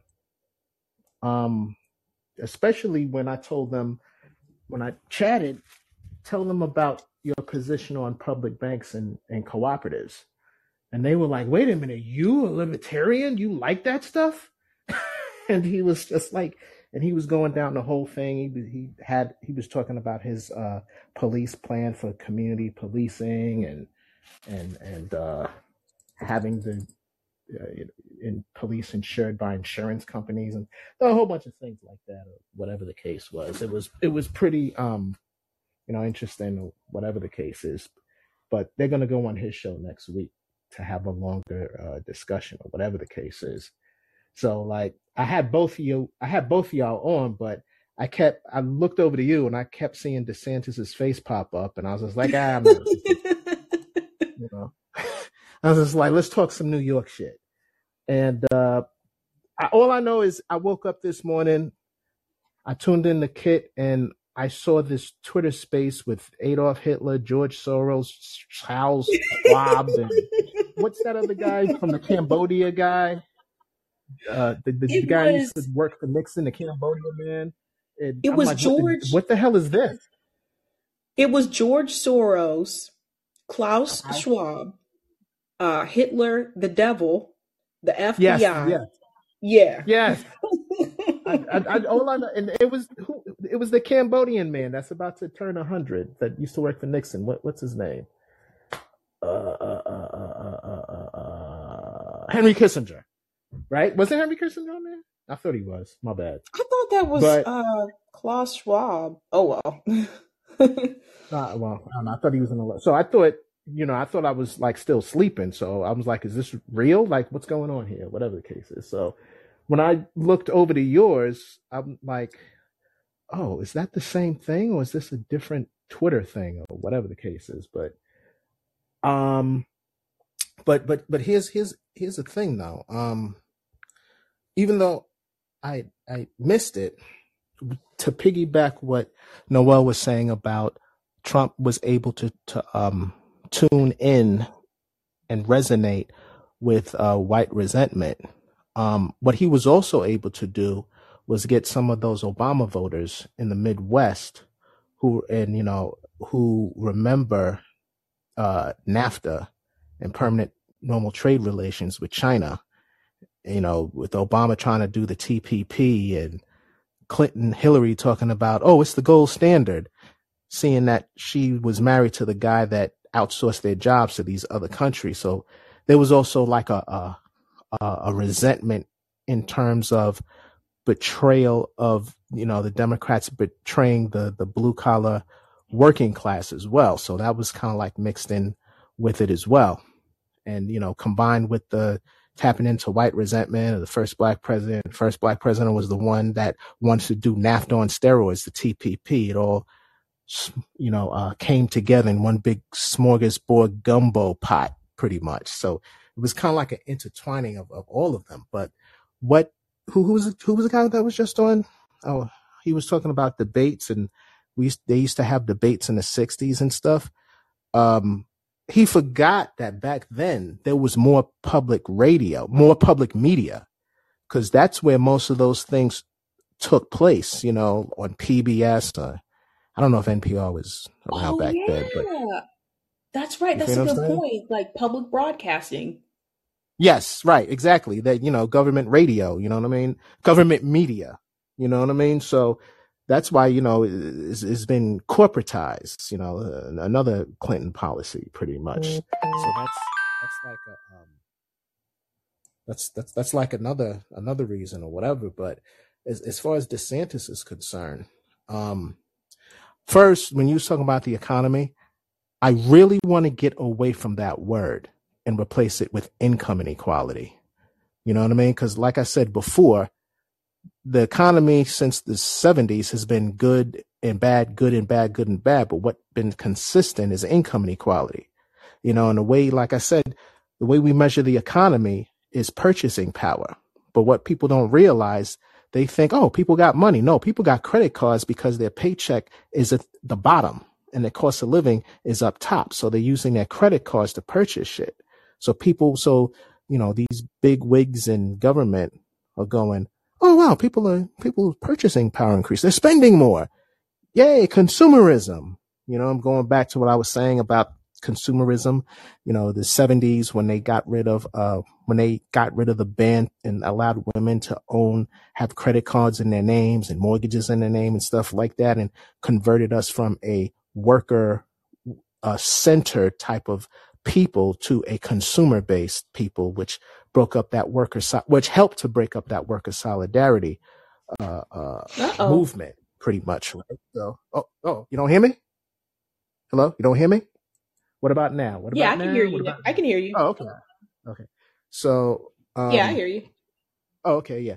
So, yeah, so that's so. I mean, between that, you know, um, but the reason that's the see the reason why he won't speak about uh, DeSantis, you saying, hey, how come he doesn't speak about, you know, people's personal economics? Because he ain't done shit about people's economics in Florida. So he dare not speak to that or he'll get criticized on that. You know what I mean? But Oh, here the top 10. Here, here- this is the reason why I say that whole party party bullshit is bullshit. Check this out. Top 10 income inequality states of 2023. Yep, you guessed it. New York is number one again. Then comes Louisiana. Then comes California. Then comes Connecticut. Then comes Florida. Then comes Massachusetts, Georgia, Texas, Illinois, Mississippi. So you got D, R, D, D, R, D, R, R, D, R. So none of these parties don't know what, what the hell they're doing. Like, you can't blame Democrats for why the there's high income inequality in Mississippi no more than you can blame Republicans in Massachusetts, California, New York. You know, I mean, we're the hmm ones that are that's this shit right. These people, they they going they do what they want to do and so on and so forth. You know what I mean? We're gonna have to be the ones and like I said again, I always come back to RFK. Uh and you're talking about the DNC and people might think that there's hope or whatever and he might do this. Look, the DNC is don't pick people hmm with integrity. And if they pick you, I gotta question your integrity. You see what I'm saying? Um That's a good point, and I, I think that's a good way of looking yeah, at it too. what this I was Uh I was oh. uh, checking this out on on a mm-hmm. Did you did you hear what DeSantis did with um okay oh hold up. Uh, What about now? What about now? Can you hear me? Hear me? What about now? Yes. What about now? Yeah. Yeah, we can hear now? you. I, I think you might have a lag on your end or something, Roger. There's certain places in my house. Um I had to get, you know, but did you hear okay, so you know about the book banning, of course, that put him where he is and why people are talking about him, you know, book bans on CRT, even though CRT is a college course, but book bans on African American history and some LGBT stuff and blah blah blah, whatever the case is, right? You know, he just made it. He he, what he did to sow division, right? He did the exact opposite for Asians in terms of Asian history. So while he's banning one group of people or one class of people, he's like, hey, we'll uh, we'll do the the you know like the Asian we'll we'll allow Asians to teach um, their history in, in public schools and all different types of stuff like that. I was there was a there was a TikTok that I was watching with um, uh, a couple of Asian ladies, young young women, who was saying, telling Asian people, do not buy that, do not buy this. He's trying to sow division and trying to turn turn you know black people against us or turn you know what i mean he's trying to sow division in this and trying to turn people against each other you know So he, they they were just saying, if you're gonna give it to us, then you got to give it to them also. No, that, Yeah, it's interesting. On that Twitter space, he tried to claim that he didn't ban any books in Twitter. Um, if you guys want to go listen to that long ass, boring conversation that I painfully stuck through um, research purposes. Research Yeah. purposes.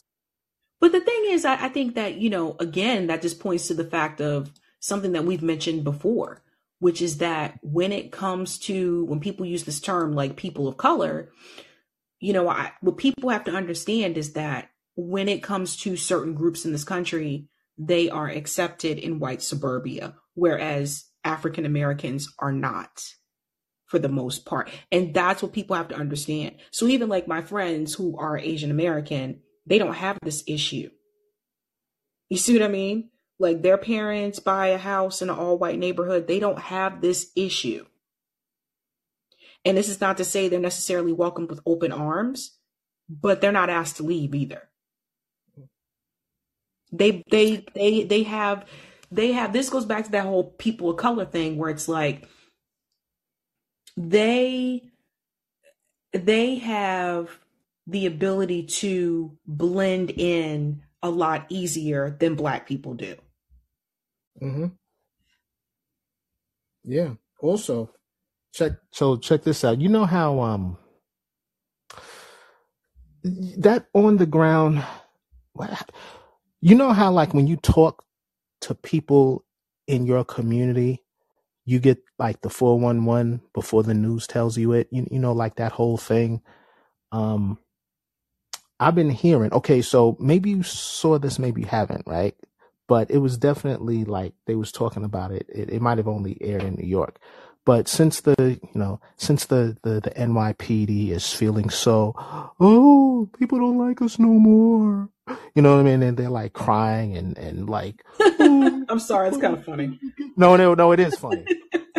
you know, they're like the public turned against us, blah, blah, blah. right? So what what happened, right? As a as like what he thinks was a boss move, DeSantis had said, "Hey, uh, NYPD cops, come on down to Florida. We'll give you a bonus. We'll hook you up. We could do this, that, that, this, and the other thing." Yeah. right? And and and but here's the funny thing. So you know, a friend of mine who has a uh, who has family in Florida, uh, and matter of fact, um, someone else told him this also. Um, they said, "Yo, well, you well, you probably know because you know JB could tell you whatever." But um, he said, "Yo, Florida is not what they say it is. Okay, there's like there's a lot of crime down there. It's a it's a everyone has a gun state." Okay, so these cops are going down there. You know, they feared, oh, I had to shoot him. He had a gun, and meanwhile they don't have a gun. Well, you're gonna find some motherfuckers with guns down there. Okay, and it's a Republican state, which means it's not a union friendly state. So you know, they got this. New York is a union friendly state. Okay, I mean, we might say this and that about the cops, but they got a strong union up here. Okay, so hmm I'm beginning to hear that a lot of them are like, "Oh fuck this shit! It's too dangerous down here."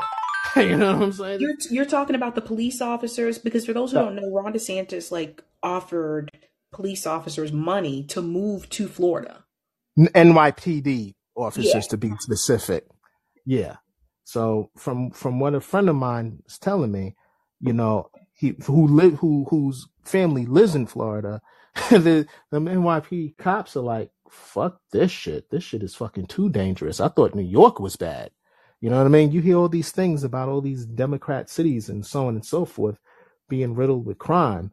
I'm hearing like Florida is like out of control, and it doesn't. Yes.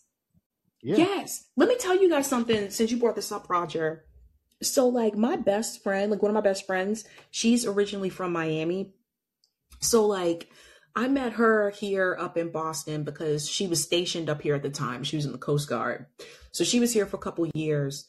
Well, after her tour ended, ended here, she moved back home to Florida and she cannot stay in Miami. Like she said, like listen to this now. Like she was only up here for well, maybe actually maybe she was here for like five years. Anywho, when she moved back home to Miami, like where she grew up, she said, Oh my God. She was like, I can't live in the neighborhood. She said there was always crime, but now she said, like when she went back, and this was a couple years ago, this was pre pandemic, just FYI people. She said the crime was so bad and out of control that she was trying to convince her mom to move, right? So she'll tell people she lives in the Miami area, but she lives, she had to leave Miami and move to like one of the more I, I don't know. I guess you would call it like Miami suburban areas. Like she still rents an apartment, but she can't live in Miami. And she said that like again, keep in mind she grew up there. I don't know many people that actually grew up in Florida. Most people I know that live in Florida moved to Florida. And she said that it's gotten so bad in Miami. It's like you have the haves and the have nots. The rich use Miami for their playground. So there's like models that live there, there's billionaires that have like houses in Miami, yada, yada. And then she said, and then you have like the working class poor because it's almost impossible to live there now as just like a regular, you know, working class like person or excuse me, as a middle class person. So she said, like, a lot of the people she grew up with, they all moved out of the city of Miami. But she said, there is no way she would live there now, right? So get this her friend had decided, who was also in the Coast Guard up here, had decided to move to Miami as well. And was like, yeah, we can, we both live there, would be great. Wasn't even there a year, house got broken into multiple times. And she tried to warn her. She said, don't live in Miami. You can live in like the suburban communities outside of Miami. She's like, but you can't live in Miami anymore unless you have money. If you not rich like that and you can't afford to have to live like on the rich side of town where you have like cameras and security and stuff like that, this is not the place for you to live. But it's just, it's crazy. So when Ron DeSantis said, you know, we don't have that crime in Florida. First thing I thought to myself was, have you forgotten about Miami? Or Orlando? Or Tampa? Yeah. Yeah, exactly. Because, um, what do you call it? Uh, uh, oh, oh yeah. And here's another thing. Uh, so last time I checked, we're the number one export state, and Florida is the number one import state of people. And top on top of that, us New Yorkers moving to Florida are driving up. Private equity is going, oh, look at all these new people coming down here. They start engaging in rent speculation and start driving up the rent rates and forcing the people who are native to Florida out of their homes, you know, onto the street, making them homeless. Yeah. You know, and you could probably say that probably adds to the crime that you're talking about because, you know, people are desperate and so on and so forth. Yeah, no, I mean like I agree. I I agree. Like it's it's happening like all over, but it was just really interesting to me that he tried to pretend like his state doesn't have the crime issues. That's bullshit. Florida's just like any of these other states where yeah, if you get away from like the urban areas, there may be less crime if you're out in the suburbs, but once you go back into the cities just like other states here, there's going to be crime. So for me, that was just like, he's like, we don't have these issues in Florida. I'm like, motherfucker, please. I know people that live there. Like, are you kidding me? Like, you guys don't believe me? Like, talk talk to JB. JB is talks talks about Florida a lot, actually. Um, whether it's on his channel or on RBN. But JB was talking about how Ron DeSantis. I forgot to mention this tonight. Damn it, Ron DeSantis. Like, apparently he he's uh signed some law where I guess like Chinese Americans can't own land. Well, that's crazy because he, but he allows them to teach their history. No, I'm serious. Like JB did a whole Yeah. stream about it. I'm gonna have to Hmm. find it and put the link to it in the Oh, chat. Oh, that's because, hey, look at me. I'm anti-China. I'm an anti-China Communist Party. That's what that is. Got it. Mm, mm, mm. Go ahead, Noel. I saw you about to unmute, and then I'll go to Assure. I was saying yes, I had heard about that. Um, the, I think it's Chinese and um, Russian or people of immigrant status. And oh, and here was the other thing: if you are a resident of Florida and you have a, a um, illegal alien or an illegal immigrant riding in your car, you can be arrested too.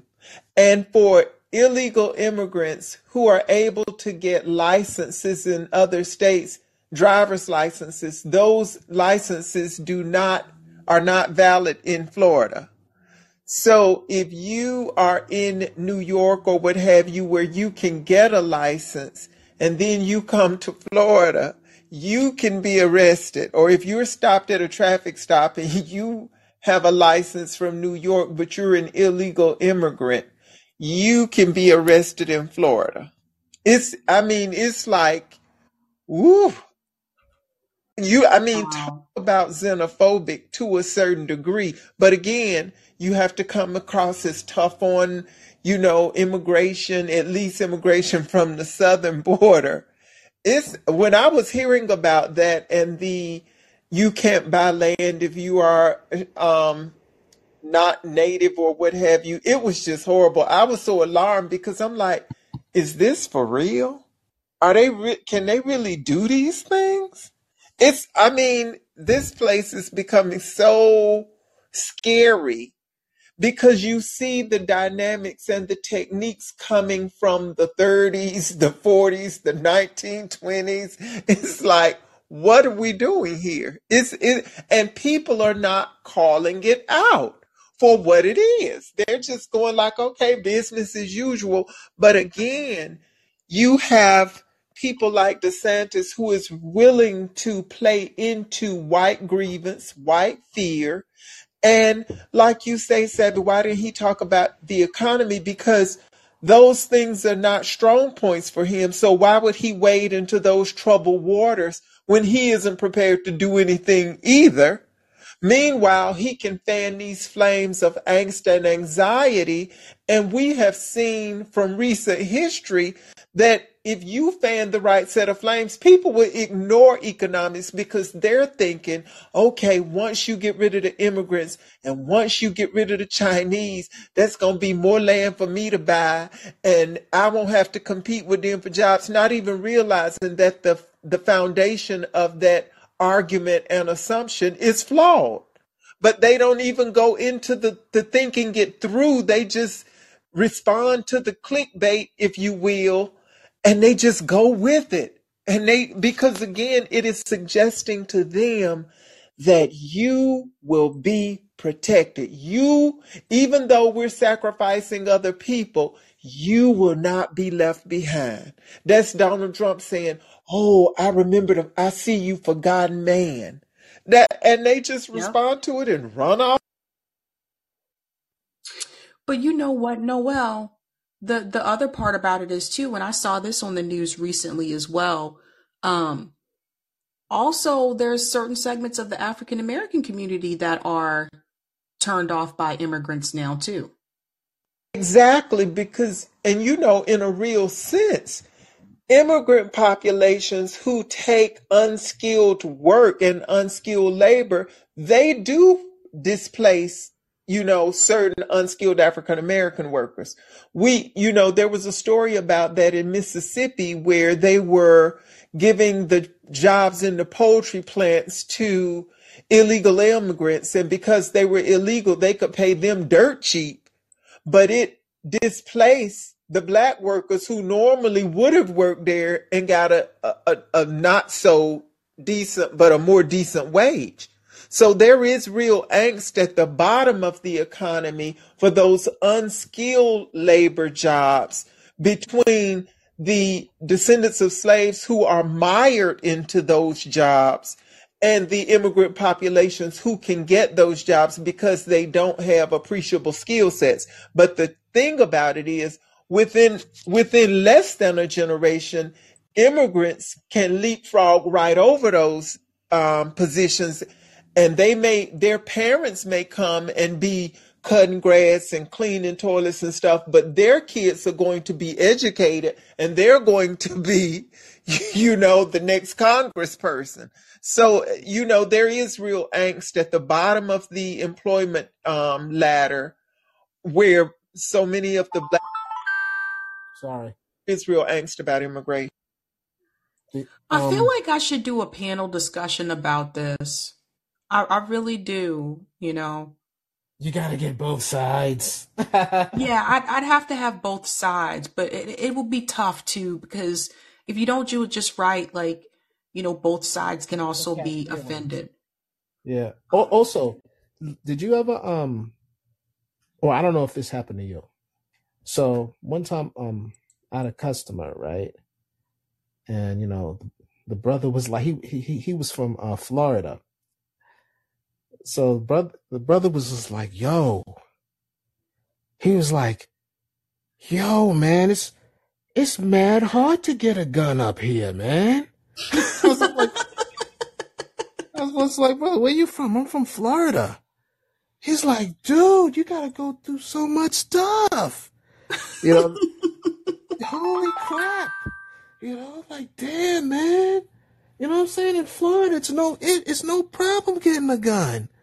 I was like, bro, you're in a blue state, man. I mean, well, you know, what, what you expect? You know, you know what I'm saying? You, you gotta go through, you know, certain things. And, you know, I don't know the whole thing behind it, but, you know, I was just like, you know, like, yeah, you know, it was, it showed you like the different, um, um, it, it, it was just, I just found it, you know, like interesting or whatever the case was. But, um, there was, I want to veer off a little bit about the climate, though, actually about the, uh, something that the Supreme Court had ruled on today. Did you hear about, um, they narrowed the scope of the Clean Water Act? Like these are the things that fly under the radar. So I just want to see if I could, you know, get you a little bit up to speed or whatever the case is. But did you hear about their decision uh, today? No, wh- wh- what what happened?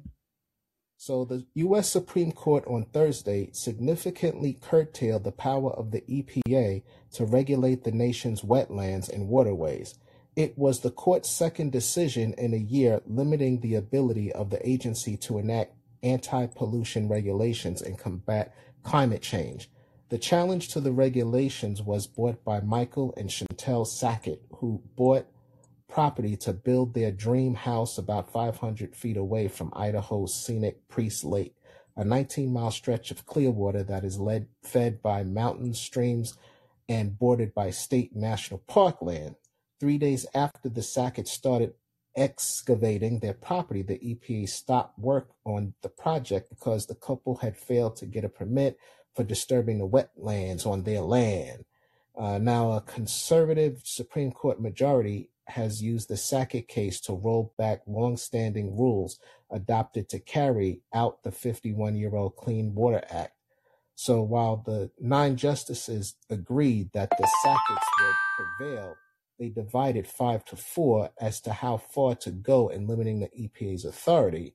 So it was a five to four decision, with um, Brett Kavanaugh joined with the uh, court's three liberal members disputed Alito's reading of the statute, noting that since 1977, when the CWA, I don't know, I forgot what that is, was amended to include, oh, Clean Water Act, uh, when the Clean Water Act was amended to include adjacent wetlands, eight consecutive presidential administrations, Republican, Democrat, have interpreted the law to cover wetlands that the court has now excluded. Kavanaugh said that by narrowing the act to cover only adjoining wetlands, the court's new test will have, quote, significant repercussions for water quality and flood control throughout the United States.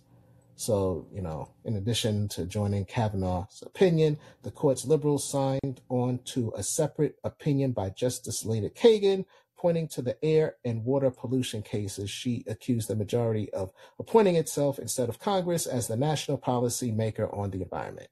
So I, I put the I put it in the chat, but um, you know, they, they, these are the things that escape us while we're talking about you know the politics and stuff like that. You know, like we never want to take our eye off the ball when it when it you know what's flying underneath the radar.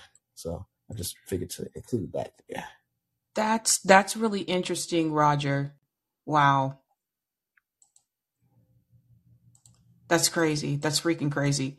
Um, let's bring in Ashura. Oh, sure. I know you've been uh, waiting for a minute. What is going on?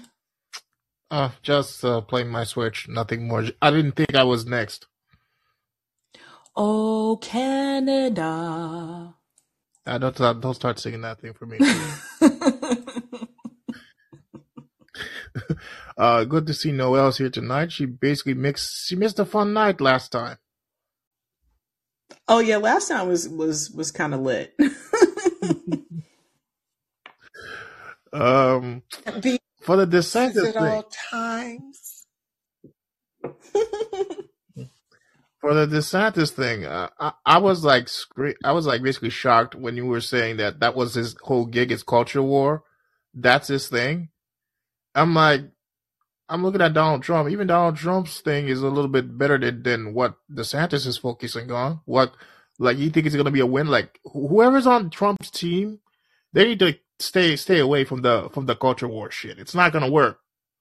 If Trump wants to win, he has to play just like he did in 2016, and the team better keep him on that. Because if he stays, he turns into that culture war shit, he's gonna lose. He's gonna just gonna get a second, he's a second loss by from from Joe Biden. Because Yep. Ron Ron DeSantis, like he started good with the whole war thing, and then once Morning Joke basically went after him, they, he backtracked. Now Trump is the only one that's talking about the Ukraine war and the fact that the the prices have gone up.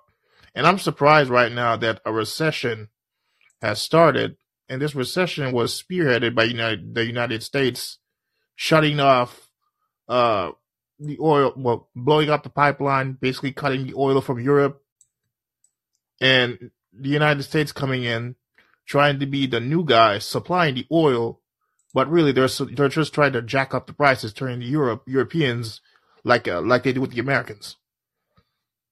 Right. But notice how um the way that some of the economists are framing it. They're saying, well, Russia cut off their own pipeline and then da da da. And I was like, you guys hear the propaganda? Like it's just it's terrible. It's Whatever. terrible, but How did Russia cut off a pipeline that you blew up, and then you they all they all decided we're not taking oil from Russia anymore. They all said it. We don't want. To, We're going to sanction Russia. We don't need your oil anymore. They did it to themselves. Russia didn't say, "I'm going to cut the oil from Europe." They said, "We don't want it no more." And he said, "Okay, fuck it. I'll give it to somebody who wants it." yeah. But but sadly, like a lot of people are just not using common sense. You know? Like if if you weren't if people aren't paying close attention, it's easy to like just dismiss what that guy said, like what that guy was saying, that economist was saying in the first clip that I played. It could easily just fly over your head. Yeah. Well, if you're not that uh, politically, uh, well, political, uh, not really savvy, but if you're in tune to listen to what they're really trying to say, you'll it'll go over your head. Uh, I was watching uh, INN before your show came out at 8 p.m. I thought it was going to be at 7 p.m. And there was this one guy. I don't know if you, if, I don't know if you caught it. He was talking about Kyle Kulinski, talking about the 14th Amendment for Joe Biden to, you know, let the debt ceiling crash or some shit like that. And they said he was going to basically bind Joe Biden's hand, like tie Joe Biden's hand in a way for him to get his shit. And then Kyle Kulinski always had these weird headcanon coach moments that he could basically tell Joe Biden what to do, but it looks like it was never going to happen. The Supreme Court could have just shut it down. I don't know. I haven't I haven't had a chance to watch it yet. Um I usually a lot of times like I don't get to see people when they're live, to be honest. I usually have to catch it on replay. Um but I know I was going to check out their episode tonight cuz um I know they were telling me some I'm actually going to be covering something from Colin tomorrow. Um this event that he went to with the squad and uh he asked Ayanna Pressley, you know, a question. So he did um upload a couple of clips. So I am going to um I'm going to be covering that tomorrow because I just think it's very telling. I'm surprised you managed to get to Ayanna Pressley. You would think that these squad members, or should I call them fraud squads, would probably uh, have security just waiting for somebody to just yell or say some shit, call them out, and they would just escort escort escort uh, that person out. It was a paid event. a paid event. Well, it doesn't matter if it was free or paid. They would have kicked you out if you say something that calls them out. Well, he wasn't um the way that Colin did it, you know, like they weren't gonna uh, it's not like Colin like um Do it like Jose Jose or or Jose. Jose No, he just he uh, just asked a question. Cause this wasn't like a it wasn't like a town hall, so to speak. It was more like a come out and help us build a movement across the country, a progressive movement, which I thought it was fucking ridiculous. And I'm going to talk about this tomorrow. I thought it was fucking ridiculous that they actually had the audacity to charge 500, have a $500 charge for a ticket. Get the fuck out of here. wait, you have to pay five hundred dollars. That was one of the prices. Yes. That was one of the prices. What's the other price? Um, I think the cheapest was 25. Like, I'm going to cover this tomorrow. But the thing is, the point that I want to get across is like, this was not for working class people. And I was talking to college lying around. Yeah, I was talking to Colin, and Colin pretty much confirmed the suspicions that I had. Like, no, it wasn't for working class people. It was fucking for for fucking, you know, PMCs. And that's the thing. That's what I said. The entire Democratic Party has shifted towards the suburban, you know, uh, cafe latte liberal. Yeah, I'm like five hundred, and then the other's twenty five. I mean, so you're telling me that the other people were supposed to be your constituents, not the latte liberals. They have to be. They they're okay to pay five hundred, but then you got to pay the poor people have to pay twenty five dollars. But that's what I'm saying. Like, even like AOC, you know, represents part of the Bronx. Like, people in the Bronx ain't got no fucking, they ain't got no fucking $500. You see what I'm saying? Like, why did there have to be different levels? Why do Like, have to why not just make this an open event for people? You see what I'm saying? Like, if you're really trying to talk to working class people, the problem is they're not trying to talk to working class people. You think they you think they've lined their pockets too? I mean, is that the reason why it's between twenty five and five hundred? Because they're they got their cut. Well, they get paid for speaking engagements. Mm. See, that's what people got to realize. At least for, wait, let me see. Cori Bush came in later. So for the people that came in that 2019 group, AOC, Ayanna Pressley, and Ilhan Omar, Rashida Tlaib, like they can charge for events. Yeah, You know, they, they've already met that. They've already reached their that five year. Isn't that five year? yeah, Yeah, it's five years. Like December, I think it's when, when did it get elected? November. Well, November, November or December, regardless, the, the five years is up. Like if they want to, if they lose, they got that sweet Medicare for all from Congress Mm-hmm. for life, and and and a hefty paycheck. I mean, AOC, if AOC wants, she can just do Twitch gaming. I'm like, what the fuck? I'm like, she was bragging about the fact she gets 400,000 people just for gaming. It's no wonder they say that she's the most ineffective person because she's fucking gaming all the time. Look, I'm just gonna tell. I'm just gonna keep it real with you guys. I honestly think Justice Democrats was a scam from the very beginning.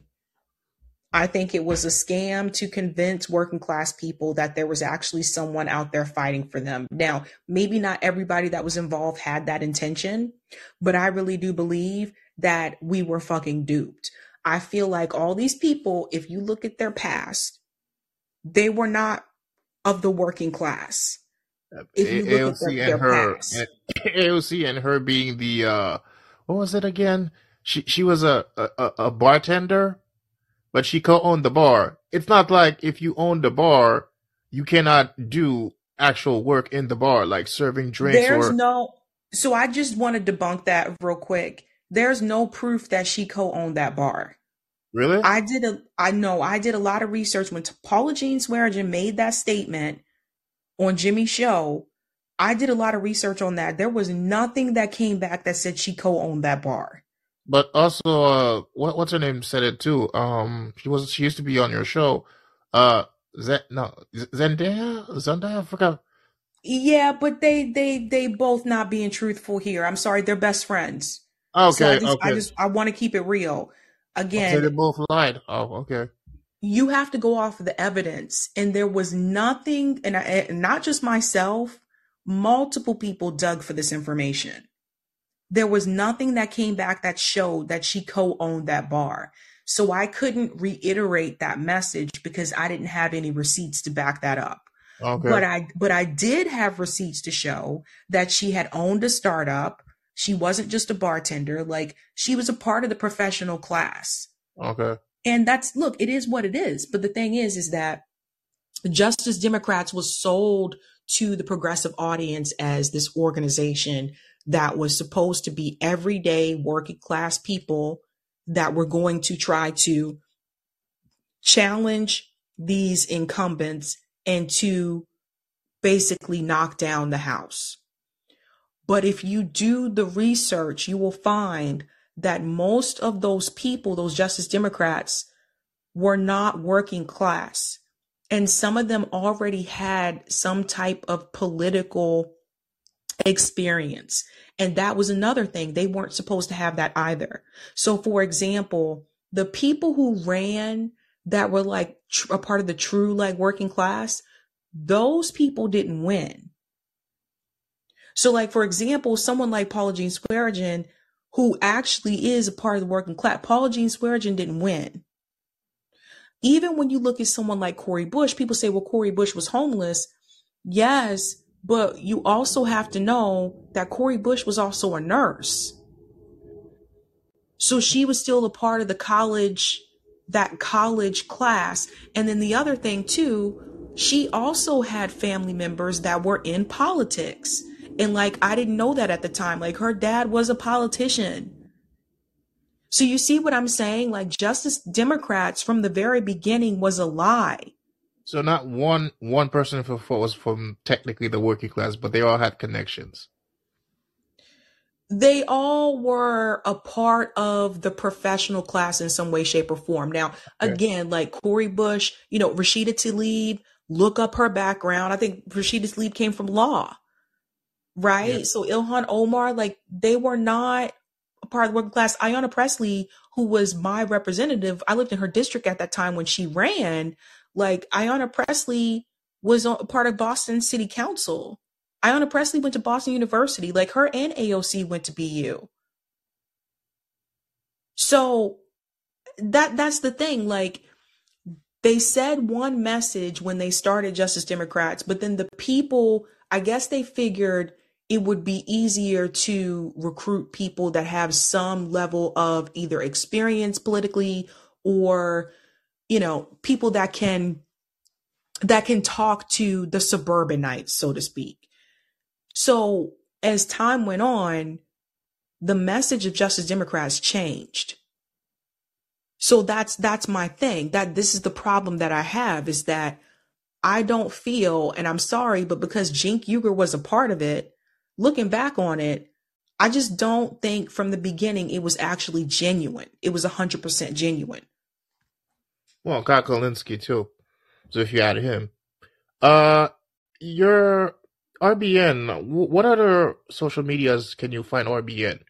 Because CJ and uh, Kit they did a story this earlier. I didn't fin- I didn't watch it, but I was gonna do it. I was gonna do a li- uh, rewatch the live and game. I think Gamer or Back Cookies in the chat said that YouTube took away that stream because it, it was talking about the COVID thing, how COVID was discovered, really discovered not in 2019 or 2020. It was like all the way back in the 60s. And the whole thing about the protein shit, like Big Pharma basically started uh, doing that shit in the 90s. So this has been like from the get go a scam. Okay, let, let me see. Um, because somebody came into my live stream and they told me that the video was gone. Let me see. Yeah. Um, I was like, what the fuck? I'm like, if this thing has been a scam from the get go, it, it got it got out of hand. So why lie about it? Gamer in the chat is saying that the whole stream got taken down. okay, let me sign let me sign in and see what I can see. Because the And only one thing other about the thing I wanted to mention is that uh, just talking about that squad event, there there's a tweet. Uh, Medea Benjamin has a tweet up that says, "Great to be at an event with the squad." About that Yeah. event. Yeah, I'm going to talk about that tomorrow night too. And too. it's like, are you freaking kidding me? And people are are, are replying like, you were there, but not the protest. It's like, Uh, you think Look, it's a I, I got some things. Look, I, I'll talk about it tomorrow night, but I got some things to say about Code Pink. I I told you guys, like, I really love the fact that they fight, you know, the anti war fight. At the same time, I've been kind of suspicious of Code Pink for quite some time. How are they able to get into the halls of Congress and all these other events that the rest of us as activists can't get into? Uh, connections. it's yeah, it's it's like this whole idea of, like, are they are, are they really going to be adversarial to power? You know, to the real power. I kind of have like like similar qualms like about move to amend, and you know, I, I really like what the the baseline of what they're doing, and I really like the amendment to to say money's not speech, corporations aren't people, but but they seem very much like tied into this idea that like the Democrats that are that are signing on, like they have, I guess, about 48 co-sponsors, and it's basically like these are their heroes, you know, and they're and Pramila Jayapal's like the the face of it, and yeah, I don't know, man, it's it ain't gonna happen that way. Oh, You kind get you kind that. of you kind of sounded like you had a thing for Medea right there. Like I, I was thinking, like, what- is it the is it the the organizations is doing it, or is it her that went over there? Well, she tweeted from her own account. she says that she doesn't mean adversarial now. So I can answer that question um because i already talked to colin colin said she was there and i and someone asked was she there in support or was she there to protest and colin said she was there in support of the squad Oh, God damn it! It's, it's like we're losing the good people, or no i i don't know like i'm telling you guys i had my suspicions about Code Pink for the for a past couple of i think it was like um was it after the Assange rally no it was It was the Rage Against the War Machine rally. I remember she said, We're going to go into the halls of Congress tomorrow and protest if you guys want to join. Of course, I was heading back home uh, the next Yeah. day. But I was like, How the hell, y'all? I was thinking to myself, like, how do they get to get into these these places that none of us could just walk into? Like all the time. And and do the protest and get up on stage and da da da. And I'm like, oh, I get it because they still they're still supporting the Democratic Party. Well, yeah, they're Just like like you can stand in front of a tank, but you guys won't let Medea Benjamin uh, do her speech at the Rage Against the War Machine rally. What the fuck? Uh, the Code Pink people is are they, are those the pink hat people, like the pussy hats people? When Trump got elected. No, No, that's that's a different. That was a different thing, Okay, okay. So I thought maybe they they were basically started there. dude. My former boss went to long that. I'm not gonna lie. I'm serious. My former boss like went to that. She was one of those pink hats out there, and I was just like, oh boy. Uh, I mean, you call it a fucking pussy hat. Doesn't even look like one. looks like a fucking pillow. Can be code pillow. Yeah, man, cold pillow, man. Maybe my my pillow guy made it. That's what they hit the Democrats with, with pillows. Uh, yeah, because uh, it was it was some good shit. I thought maybe I was surprised that basically they did that because I think they've announced that COVID is over in the you know in the U.S. Sorry, who did what?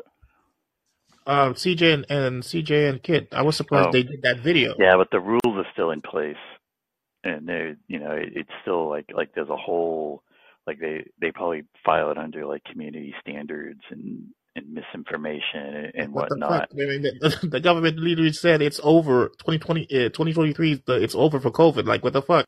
Why are they still doing hmm that shit? Like, even today, Yes, they can.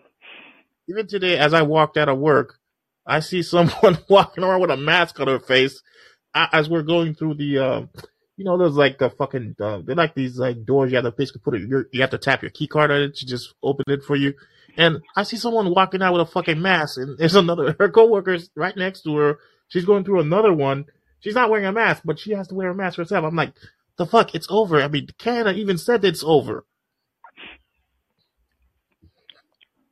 Yeah. Well, I mean that's how the propaganda works, right? It's, um, I know, like I don't even want to. Oh, bad cookies. I'll just make you a um. I'll just invite you to speak. Make you a speaker. But um. Okay, yeah, you're right. Um, Ashura. It says the content was removed. Fuck. So it's not on. You guys are not on the Rokfin or the shit because I want to see that video. I don't know. It wasn't my stream. So, Okay. um, but RBN is on Rokfin, but I don't know. CJ usually streams it on both, so you could probably still find it on Rokfin. Okay. do Okay. they It's on Rokfin. do Rokfin. they stream to Twitter? Wait, Rokfin? Not Rokfin. I mean Rumble. Yeah. Yeah, because Rokfin, you have to fucking pay for Rokfin. we're supposed to be doing a, a a Rumble launch at some point. Like I know I'm on Rumble, but I don't know. I, I have to double check. Like there are people. It's a little bit different RBN because there are people in the background that handle all this stuff. If that makes sense. Okay. Ashura. Um, Oh, sorry. Yeah. What I, so what I missed? I walked out of the room. You said something about uh, uh, something. Oh, they sound basically were doing a COVID summit, a COVID summit stream. So this guy was who's that? talking about how COVID was discovered really in the 1960s, and that when it came to the whole protein shit, Big Pharma was messing around with it in the 90s. So this was not like some some, some like uh, thing that COVID just broke out of the lab in 2020, 2019 or 2020 or some shit like that. They were basically experimenting with it. But so they said they talked to, they talked about COVID. Yeah. Th- th- That's There was an that's probably Yeah. why it was removed. There was an expert talking about it. Like he was there. He's like, it's there. It's documented. He even said that there's the time of date. It's under which government, blah, blah, blah. It doesn't don't. matter. I, I keep trying to explain this to people. It doesn't matter for like a smaller channels, unfortunately, Ashura. Like for the smaller channels, like we can't have that discussion, even if it is like a medical expert. Like they'll remove the video or they'll give us a strike. I know people that had their entire channels removed because see, we don't make as much money for YouTube. Whereas, you know, Jimmy can talk about COVID. Like, you know, more often and as much as he wants because if they remove Jimmy Dore's channel, that actually takes away a lot of money from YouTube. You see what I Also, And mean? Jimmy's also like very like careful about the red lines, not to um, cross as well. Yes. Yeah. also to Ashura. So you said who had this stream you're talking about? CJ and uh, Kid, they were doing a special stream today. Roger Pop's been back in here. What I miss? What I miss? Um. Also, what you was talking about, I did hear you said something about like mask or whatever. Oh yeah, was, I was um I was getting out of work. You know those like uh I would think they call turnstiles where you have to press your key card to basically enter a building. right. And Yeah, we uh, ju- we we jumped those in New York City, by the way. We said, ah, fuck, wait.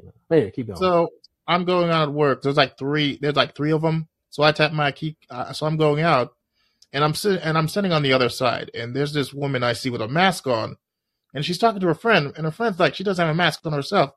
I'm like, what the fuck? COVID's over. Like, why are you, why are you like wearing still wearing a mask? Like Canada said it was over. Even the U.S. said it was over for 2023. Now COVID's still in the air, but it's okay to just not wear a mask. You know what I think masks are good for? If you're handling my food and if I'm going to Subway, uh, I would say McDonald's, but I, I don't eat that shit. But you know what I'm saying? Because you know when you speak, there's a spit mist that comes out. Yeah, I know, I know that shit, man. It's gonna come when people speak, you're basically letting out Mhm. evaporation, you know, spit Right, right. I don't mind if it's around if you prepare my food or whatever the case is. You know, Um, My problem, my problem is if you're coughing, you're on a bus, you want to go somewhere. I don't mind, but you gotta wear a mask. Like some people like coughing like all week, and then I somehow got the fucking sniffles. Now my, my my nostrils are fine now, but I had like the fucking sniffles this morning for some reason. Like, we're all covered in bacteria and viruses, and everything spreads around. You know, I say the world is a filthy place, and you mostly just got to oh, get over it and live your life. You know. oh, now I was gonna say. Uh, so you was talking about um the COVID in the '60s and stuff. Well, Yeah, they that discovered in the '60s. that They said well it was. remember Yeah, it said it was. It said it wasn't like that fucking serious because they already knew about COVID. right. Well, you have to remember it. it, Uh, this is the 19th version. That's why they called it COVID 19, which suggests there was one through 18. So that That's where the I believe it nineteen was comes from. COVID nineteen because it was it, it it came up in 2019. Yeah, yeah, yeah, yeah. I think it was because it came out in 2019, just like it did with SARS. I think SARS had a number with it too. SARS. But that was But it that, I but it, believe they called that COVID also. Not not saying that they called it COVID in the news media, well, I but mean, it was a form Well, of SARS COVID. was COVID too. well, this is what's so stupid about the whole thing. Like even the name COVID, it just means coronavirus, and it's just a Yes, that's style it of virus that has these little things on it that look like a crown, so they call it.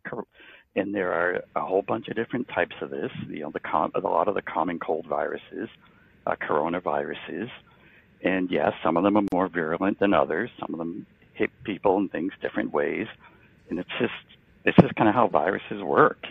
And and the the biggest difference with this virus, in my opinion, than the earlier ones, is they came up with with wide scale public testing all over the place. They That that was totally unprecedented. That you had that kind of testing for viruses, never happened before.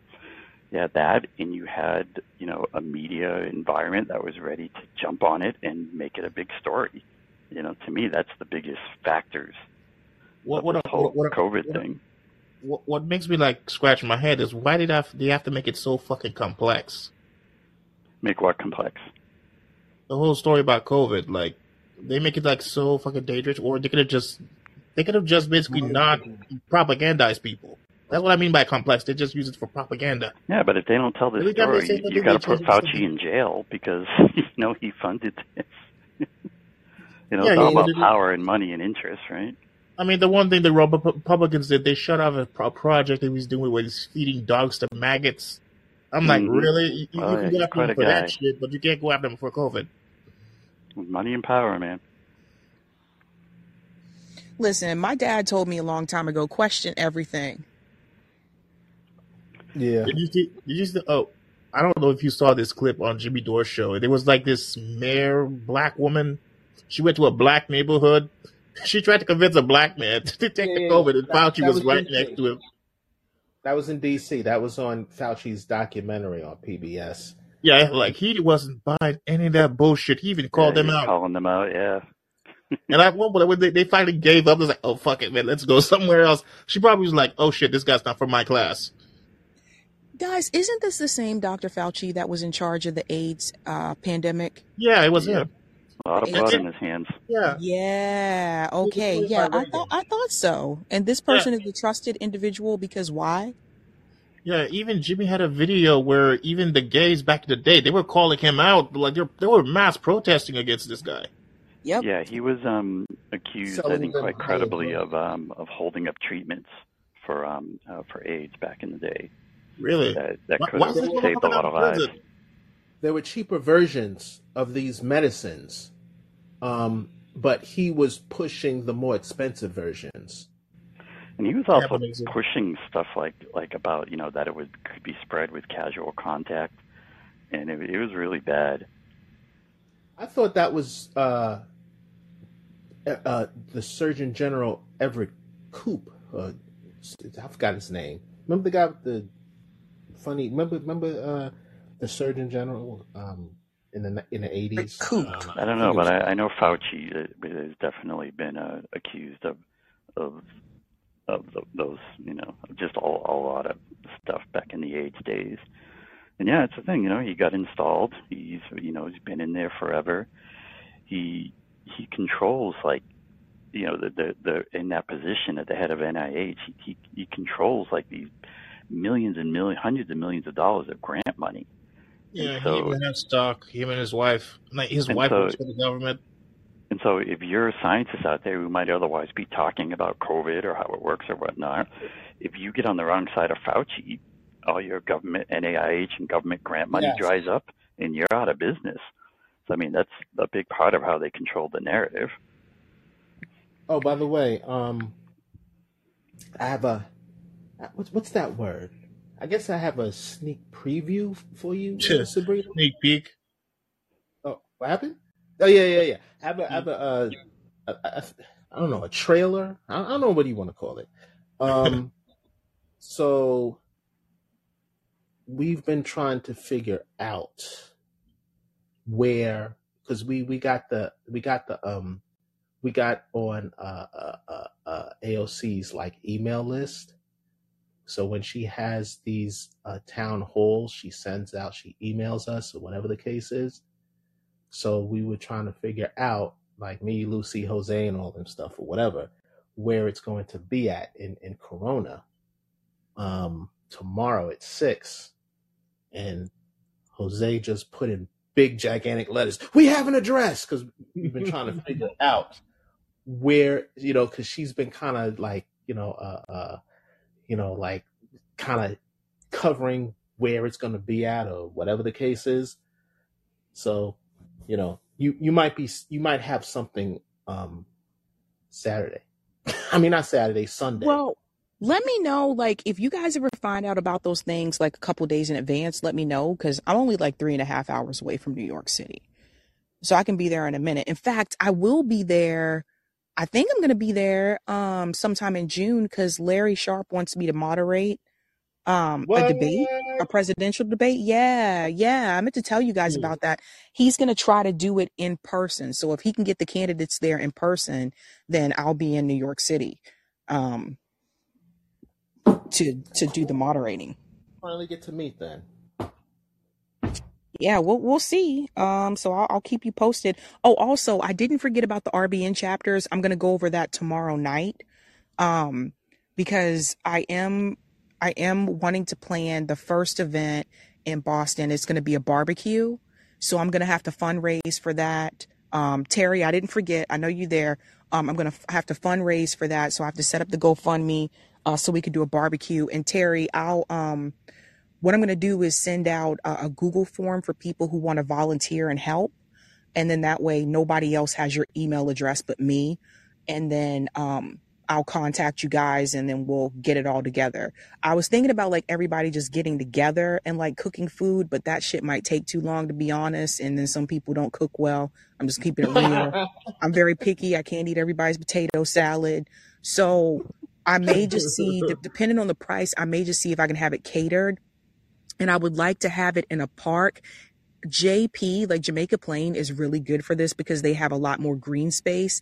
So I might try to do it in JP. You can't you you you don't know how to barbecue? Yeah, but I mean, I can't. It would take me a long time to barbecue for like fifty people or so. Ooh. can't you ask Jim Clyburn uh, how much uh, his uh, his tactics? He gets them quick.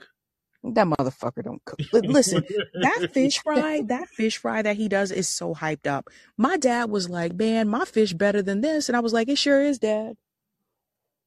I mean, has has there ever ever been a taste testing of how what it's like? Like somebody commented, like, "Yo, oh man, this taste fish fry was either good or trash."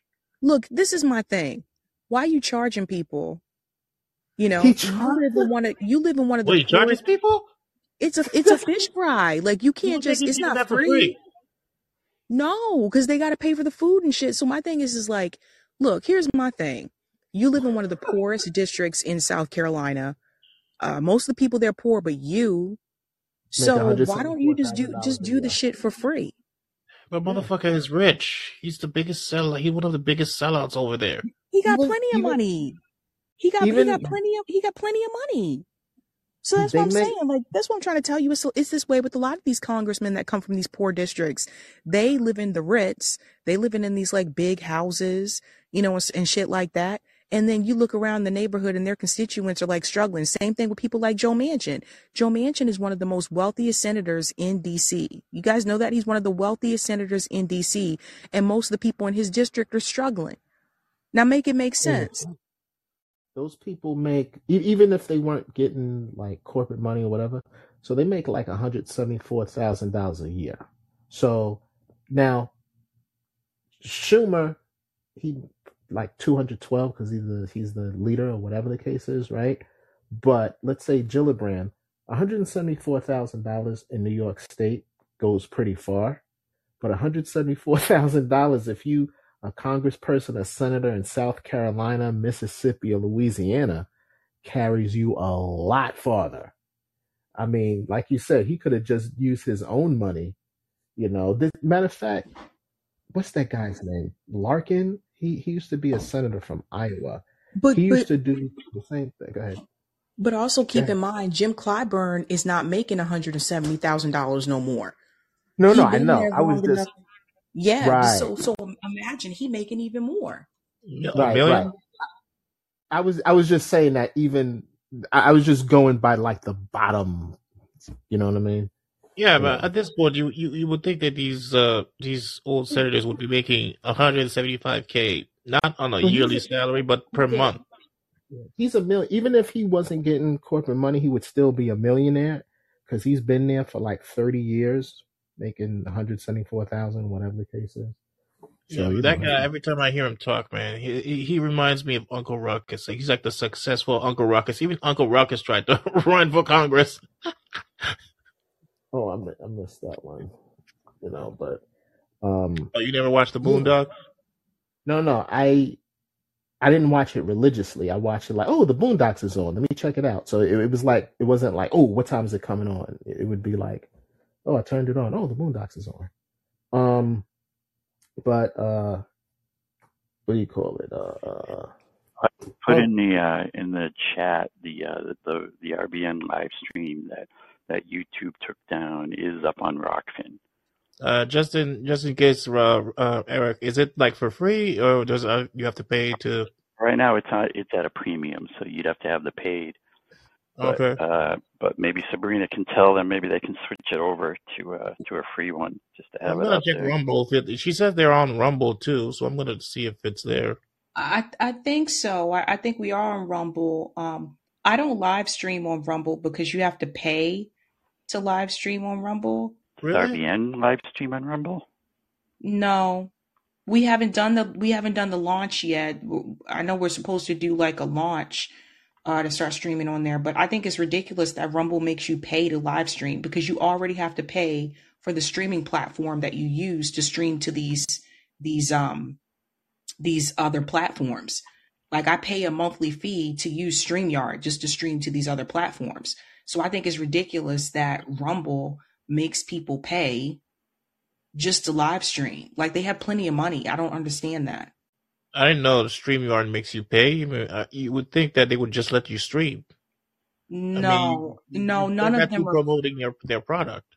none of them that I've seen are free. Like for StreamYard to use the free version, the problem is you can only do so many videos and then you have that giant StreamYard logo on your stream. It's it's Okay, hideous. And then there's limitations on what you can do. But it makes sense for uh, for StreamYard to charge because that that's their only source of income, I think. hmm Whereas you know these other sites are, are running ads and everything. So I mean, at least with StreamYard, it, it's a straight up service. Rumble shouldn't charge people to live stream. Like, I'm sorry. Like, I have at least, I think I have a little over a thousand subs on Rumble. Um, but that's because I don't live stream over there. Like, same thing with Rumble. Like, in order to grow over there, you're going to have to live stream. And it just, that sucks. Like, I just don't want to pay another monthly bill because I'm already paying like all these different monthly bills just to do what I do. It's, it's ridiculous. oh, Yeah, I mean, the main thing I would say that would make them attractive is if they manage to do StreamYard integration. That's one of the, the big things with with YouTube is that you, you have the straight up StreamYard integration. And that's how we're able to easily show the chats and and star the chats, and it, it all works really well. Uh, Rokfin Rokfin's you know really difficult to, to deal with with chats and whatnot. You know, we we managed to do it with with going through some hoops and uh and some a little bit of like OBS Studio magic even with our Rumble, I think they've been talking about a potential StreamYard integration. So if they did that, then I think they'd be a lot more attractive to be Uh, you hooking talked into. about um, you talked about uh, I think the past couple weeks ago about Elon Musk wanted to change Twitter to almost make it sound like he wanted to make it like YouTube or CNN or some shit like that. Uh, With that, yeah, with with um, what's his name? Um, Tucker Carlson getting on might have been the, a push for that, maybe. Okay, so I so I thought initially when when you were talking about how the stream went horrible, I thought it was like you were talking about Tucker Carlson, and then that turned out it was like about Ron DeSantis. I was like, well, if Ron, the Ron DeSantis thing is basically was a debacle? How is it going to be? Well, it was kind of different things. So I, I think what they were trying to do with with the Ron DeSantis one is they were doing it in a Twitter space, which is supposed to be this interactive, somewhat interactive, audio only room that they do, and whereas I think what what Tucker would would be doing would be just simply streaming the video stream to Twitter, which is which is a lot easier, which actually you know a lot of streamers, including Sabrina, does. So it's kind of two different things. Yeah. I'm I'm surprised he so he's no longer the head of Twitter. So somebody else is the head of Twitter. So they sold it to somebody else or what? No, he he appointed a, a CEO, but he he can still pull the strings. Oh, okay. Uh, okay. And the one and the woman he appointed looks like she's a pretty good order taker. Okay, We'll because see. I, I thought like she was like, oh, the board members were like, no, you're fucking done, Elon. Here's your money back. And, And the uh, other thing DeSantis should have done is they should have just done it, at, had a video, a live stream video, and just live stream the video to Twitter. You know, but I, I think Musk got was involved and wanted it to be a um, a Twitter space and all this this stupid stuff. I think if you're making a presidential announcement, people need to see your face. But that's I just think. He's cool or whatever. Oh, by the way, um, I'm rewinding to what Steven said. Um, that you know, a couple hours back, I, I just remembered is that you will what I think you will probably see in terms of because combining okay, so combining what Steven said and combining what Noel said about like uh, immigration and uh, black people and uh, so on and so forth, you are going to see. I've been seeing a lot of, of brothers talking about uh, voting for Trump because they're taking a look at economically things were better um, for them when he was when when he was in office than they are now. So like yeah, they know he's like racist and all that stuff, but they're like, well, there's two races, and one of those races, things were economically uh, better for them, and this this is this is why you don't see um this is why you had a freak out when Tiffany Cross was on um MSNBC and was scared about oh my god all these Kevin Samuel black men please vote in the midterm and you know cuz cuz they're seeing that um I mean I'm I'm you're you're seeing some black men beginning to vote or maybe they're voting just Trump but maybe not Republican or whatever the case is others of us uh, are going like either leaving it blank or not going to vote or possibly thinking third party or whatever but the ultimate thing is black men are leaving the democrat party But Yep. that's the same thing. I think Nick said this before. Uh, I think he said it under George W. Bush that the black wealth started to tick up, and then Obama killed it. yeah yeah that's well, uh, yeah, he he killed it when he decided to bail out the banks and not the homeowners. Yeah, yeah, 'cause yeah, so yeah. so now so now what's the um what's the number for the like black people who identify as Republican? Like if if if Democrats have eighty percent, so it's twenty percent for the Republicans. So if Trump's coming back, so you think they get another 10, 15 percent of black more black people coming in? 'Cause There's got to be black women who there for Trump too. But here's the thing. Let's not forget. Remember the guy that was on here who was like, he just came in throwing bombs and, and just, he, I think he, it, it was like a few weeks ago and he was just like, oh, this is the reason why I don't speak to people over 50 years old. And he was just came in, Oh, whatever. okay, okay. The one that went after Noel. Yeah, yeah. And, and, I remember he that was, guy. Yeah, yeah. He, he was just like, you got to vote Trump, Trump, Trump, Trump.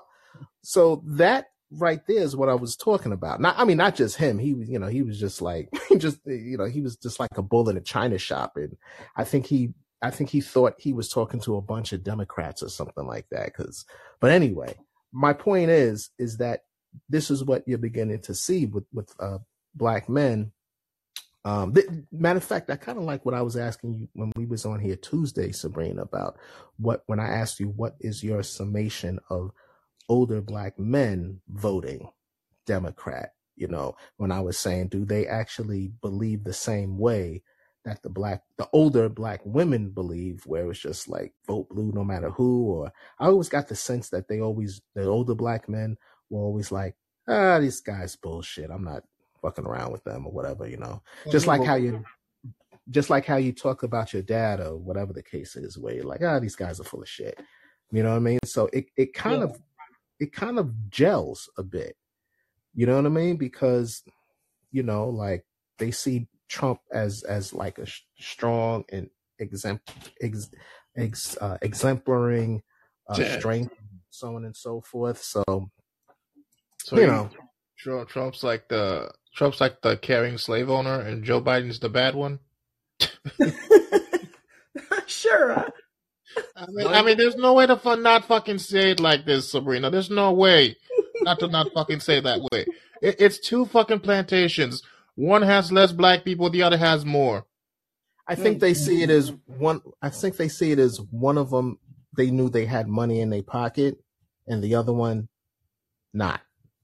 'Cause It fucking kills me when people say, "Uh, well, Trump is these are uh, not. uh, uh, Trump is not. better than Trump is better than Biden, or Biden is better than Trump." I mean, they're, they're, it's like they're the better ones. I'm like, bro, you're you're, you're voting for the lesser two evils. Keyword lesser. Uh, keywords. Uh, lesser evil. Two evils. That's the word. Keywords. Two evils. Some people, but you know what though? Some people are single issue voters though. I've talked to people where who are single issue voters when it comes to abortion. I had a, I had a customer. She told me, "I don't care about anything else as long as my rights." Uh, well, didn't, she didn't say to an abortion is, but she said as long as I have choice, that's all I care about. I don't care about nothing else. Uh, you know. Then you got others who are like, Economics. as long as I can, as long as I can have my guns, that's all I care about. And you know what I'm saying? And even with you're beginning to see with with American freedmen where we, we I mean me, I'm a multi issue voter or whatever, but even with American freedmen, it's just like, yeah, that's nice, Medicare for all, but we looking for reparations. So you're you're beginning to see people becoming um I mean, we've always had single issue voters, you know what I'm saying? So you're just beginning to see like new fractions of people being, you know, single issue voters, you know. If you're on the left, you care about every fucking thing. So it's it's it's kind of hard to keep your focus where that's why I was always jealous of I was always envious of these single issue voters whether you agree with them on this subject or not because they just stay focused. They it's just like like how you say hey, uh, the people that want to get rid of abortions, you say, yo, you only care about when uh, about the baby being born, but what about the fact that you know, like the, the the reason why they get an abortion is because of economics. Not my problem. you know what I'm saying? It's just like you know, it's just like they don't care. It's like you're pro birth though. You're not like pro life. They're Not my problem. We just want the kid to get here. I was like, yeah, but Yeah, like, the- what, what about having having society? You know, like whatever. This that's why somebody like um Marcel Dixon, he's I think he should be an independent. You know, I don't even think he should bother with with being a Democrat Party, but whatever. But not he's third party though. he's he's anti-abortion, but at the same time, he's like, look, I'm not like those Republicans that want to, you know, like that that be like, hey, I'm not going to give you anything. I, he says I want to promote financial a financial safety net so you don't feel that you need to go get an abortion. Like there's because if you take a look at some of these other countries like women are like oh shoot you know what i'm saying? They, they see a financial safety net in starting a family and growing a family. They, they got all these safety net measures for new moms. You know what i mean? That that's just the system just like provides. They're not like all right you're on your own. You know what i mean? So being an independent can get you'll be like you're left on this but you're right on that. You're left on this you're right on that you're in the middle on that. You know what i mean? So it what happens is it makes the electorate smarter because it's not like okay i'm with this party so i check all the boxes so now i don't gotta think. You know what i mean? If you're an independent you have to go piece by piece by piece by piece and you have to what's that word? You have to prioritize what are your top three top five things of of, of you know what i mean because uh that guy Yeah, Gary yeah, but at but at the same time, like hmm people have exceptions when it comes to abortion, though. hmm You know, I hear so you. I hear you. like I don't. Here's what I don't want to happen. I don't want. You know, I'm I'm all for like reparations. What I will say though is I don't want people to think that the answer to fixing the economic issues is just to become a better capitalist. I don't agree with Oh yeah, you know, I hear yeah, I hear you on that. I no, I, I, I but I, I don't think that's what he was saying. I think he was talking about um, a social safety net. Just like a lot of other countries, their government provides um, programs that that you know what I mean that safety net programs for you know to encourage families and stuff like that. So you know, But but but then that goes back to this question. Why are we trying to encourage families in in you know into an environment where we haven't even fixed the environmental issues and the climate issue? hmm Why are we trying to encourage like it just I feel like this is like a capitalist way of thinking. I really do. Like and don't get me wrong, this is no shade to people that have kids and I'm not telling you not to have kids. hmm But I think that I am looking at a generation of people that can't even afford to buy a home. hmm So why are we trying to encourage people to have kids? Well, not one of my expertise. I can't answer that question. Um, I'll, I'll take just one last question, and I'll just let the I'll just log off afterwards. Uh, what are your thoughts on people who call themselves independent, but they'll go back to voting Republican and Democrat? Are you really independent, or are you still tethered to the Democratic Party or the Republican Party? Because I don't understand that. If you're supposed to be independent, you shouldn't be going to any either party, regardless of who's running in the party, even if it's somebody you like. If you say you abandoned it, you stop identifying as either one of the duopoly supporters, then why are you calling yourself an independent? I feel the same way, Ashura. I, I have that same that same issue. It it bothers me. And so my whole thing is, you know, where I stand on this, I I don't agree with that. I feel like, you know, some people I know that are independents, they say they may swing one way or the other, um, depending on who the candidate is. But my whole thing is, is like, no, you should be using your that your registered independent status as some type of leverage. Don't just say I'm a registered independent, but I may vote Democrat or Republican depending on who the candidate is. Then, then what's the point of being an independent? You're Yeah, not independent. yeah, You're because you're I, because at this point you're not a, you don't even sound like an independent. You sound like a moderate that just just just flock that basically is like a scale. You go either up for Democrat or you go up for Republican. right. And this is exactly what Andrew Yang was hinting towards when he came on.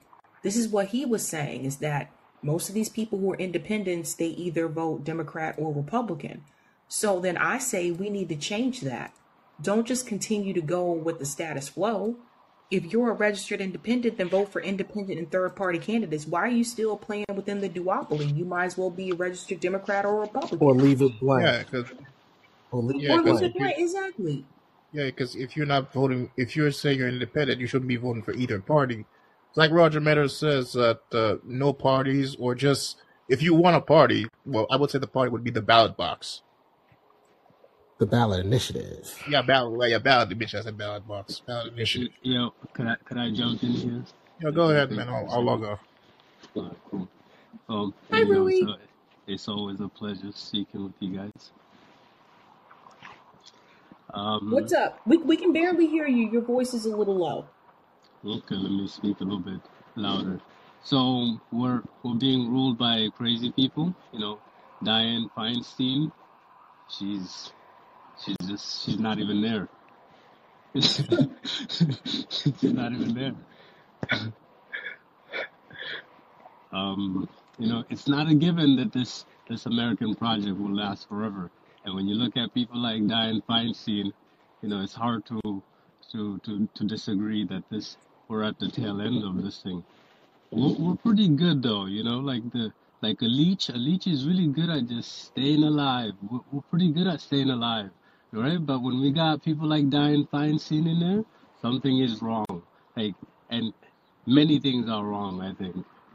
You know, how how does how does a country like the country that we well, no, America's great and all that. How do we have Dianne Feinstein? It, it's how. What does it serve to have Diane Feinstein? Um, again, I think it just goes along with the status quo. I mean, the Dianne Feinstein thing, I will say it's embarrassing to see them still trying to make this woman like, you know, she doesn't remember where she was. How was she voting on legislation when she doesn't remember where she Right. was? Like, it's absolutely embarrassing. It doesn't make sense. Like this, it, it just doesn't. I mean, what? what, does it, what does it do? Like, how can anybody claim that there's anything happening right now with Dianne Feinstein? I was listening to Jimmy, and it's true. If you put Dianne Feinstein at McDonald's, you tell her this is the Senate, she'll she'll believe it. Or, or that she's still in the Senate. If you just retire her, That was that. funny. That did you did you hear when he, Jimmy Dore said that, Sabrina? Mm. I did. He said, "How about we just roll him and her and uh, John Fetterman into McDonald's and tell them that's Congress and leave them there." I heard that. I heard that. It just, but, but it, it just speaks to a bigger issue, right? Like, why are they still trying to keep this woman there? Because they don't want anybody else to get that seat right now. But this is embarrassing. It's embarrassing, but they don't care. They don't care. That's how bad they don't want Dianne Feinstein to give up that damn seat. Again, she's another, you know, corporate establishment Democrat. She follows the status quo. Well, what about her Yeah, I mean, family? Oh, sorry. Go ahead. I mean, I, I think it makes sense. It, it, it all makes sense if you if you look at it, you know, in terms of the money and power and, and interest.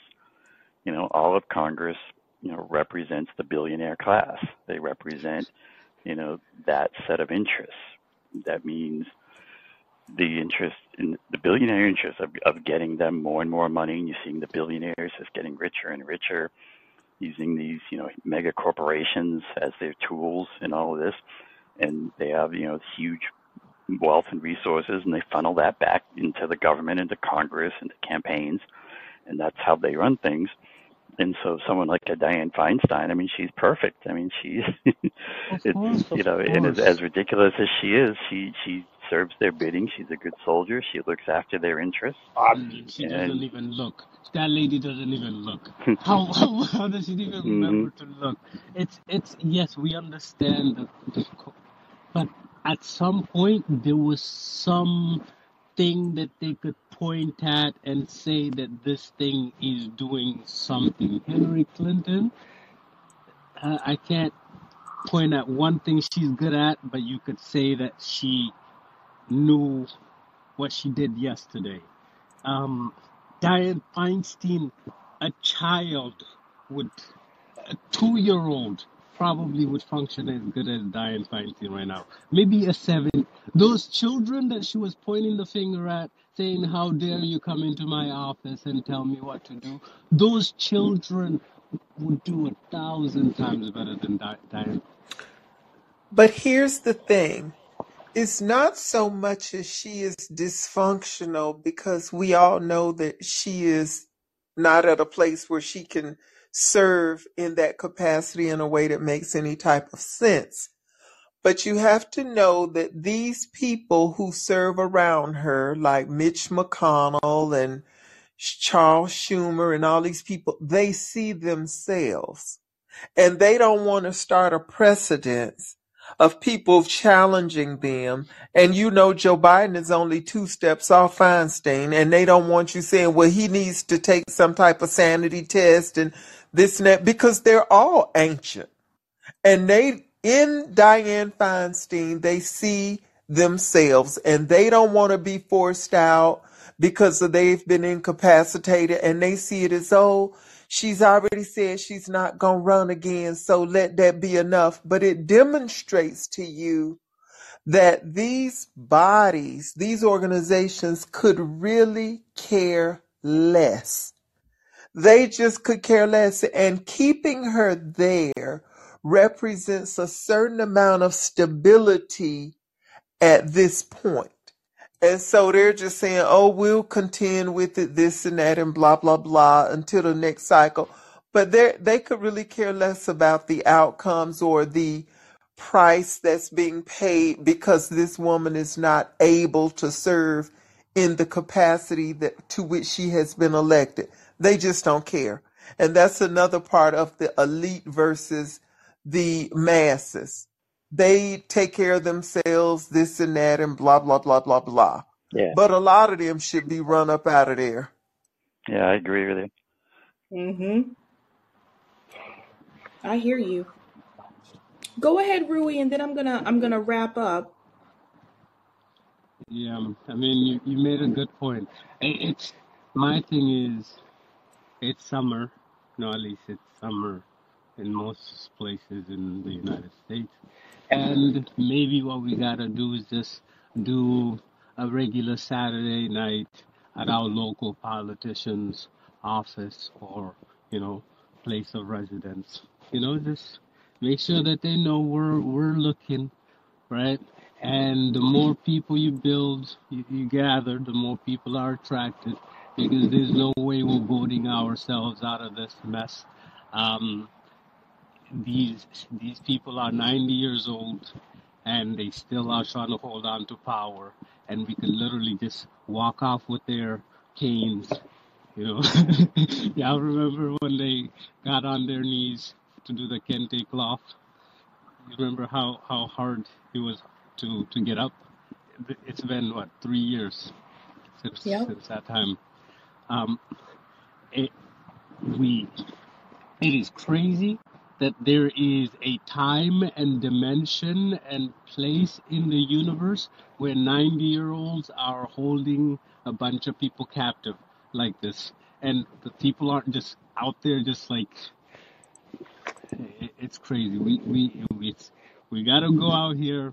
We gotta get into the streets because these people um, there's there's no limit, there's no line. Kissinger is a hundred years old, right? Soon enough, they'll be able to to print themselves hearts, and they'll go on forever, right? We gotta stop them now, or it's just I, I don't know how we go. Uh, otherwise, we gonna have to leave the country, right?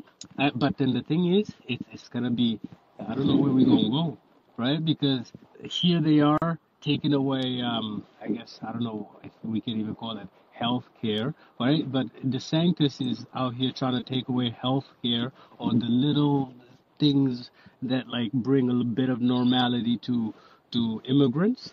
Um, you know, and we got Americans trying to go to Canada and Mexico for, for their health care, right? So if we treat the Mexicans and the Latinos badly, and actually and the, and the Africans too, because so many Africans also somehow go through Latin America to get here. Uh, I don't know how, but if they do that, then what stops the other countries from doing the same thing? And ultimately, it's just another uh, war on poor people because we are the only ones that can't pay a million dollars, you know, or have a best friend who's the president who could help us out when our kid dies from cancer. And now, and I use that against, you know, Medicare for all. Fuck Joe Biden. Um, thank you guys. My bad for, for, for swearing. Excuse my French. I would just say that one thing just to remember is that these these Congress critters are just the servants. You know, they they're not they they're not the power. You know, the the power is is above them and the people who fund them, the people they work for. And I just think we have to we really need to always keep that in mind. Our real know know who our real enemies are. Oh, I hear you. Okay, I'm gonna finish up with um Sponge. Sponge, you're on the mic. You just have to unmute. Okay, thank you.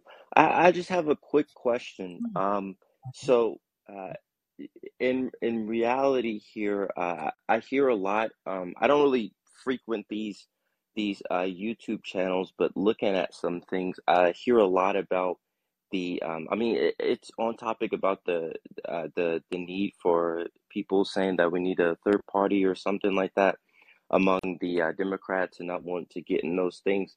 So, uh, in my life, I would be what is deemed the establishment. I mean, I wear a suit all the time. I mean, with Democratic uh, officials and things like that. And I, I find it all intriguing, um, especially like behind the scenes, because when the cameras normally turn off, whether we're Democrat or Republican, I'm a Democrat personally, but whether I talk to the Republicans or not, everybody is still. I mean, we're no one's really. We have a difference in ideals, but no one is is at each other's throat as you see uh, through the media or anything like that. So my question is, why are people? Oh, and and I will say this: I used to be incredibly um, liberal, like a Bernie Sanders type liberal, but as I actually got into my um, my office is not unelected, but actually as I got into it and experienced different things and saw how things got implemented in policy and needed to meet with these people and that people, I slowly start to be, become more moderate, I guess I could say. Um, once I saw that, it, at least in my state, uh, we didn't really have a difference in only in ideology. But my question is, why does why doesn't people think that it's viable for a Democrat to uh, run in the primary and and and uh, be able to win if they have rhetoric similar to somebody who who cares about the policies, just like a LBJ or something like. That. Okay. So, okay. So the the first thing I want to say is that you said you used to be a Bernie Sanders liberal. So Bernie Sanders wasn't a liberal. Bernie Sanders was a progressive. They're not the same thing. So I just just wanted to clear that up. Okay. Um, but but two, um, because the DNC rigs the primaries. Um, so I actually interviewed the lawyers that were part of the DNC fraud lawsuit. I interviewed them a couple weeks ago.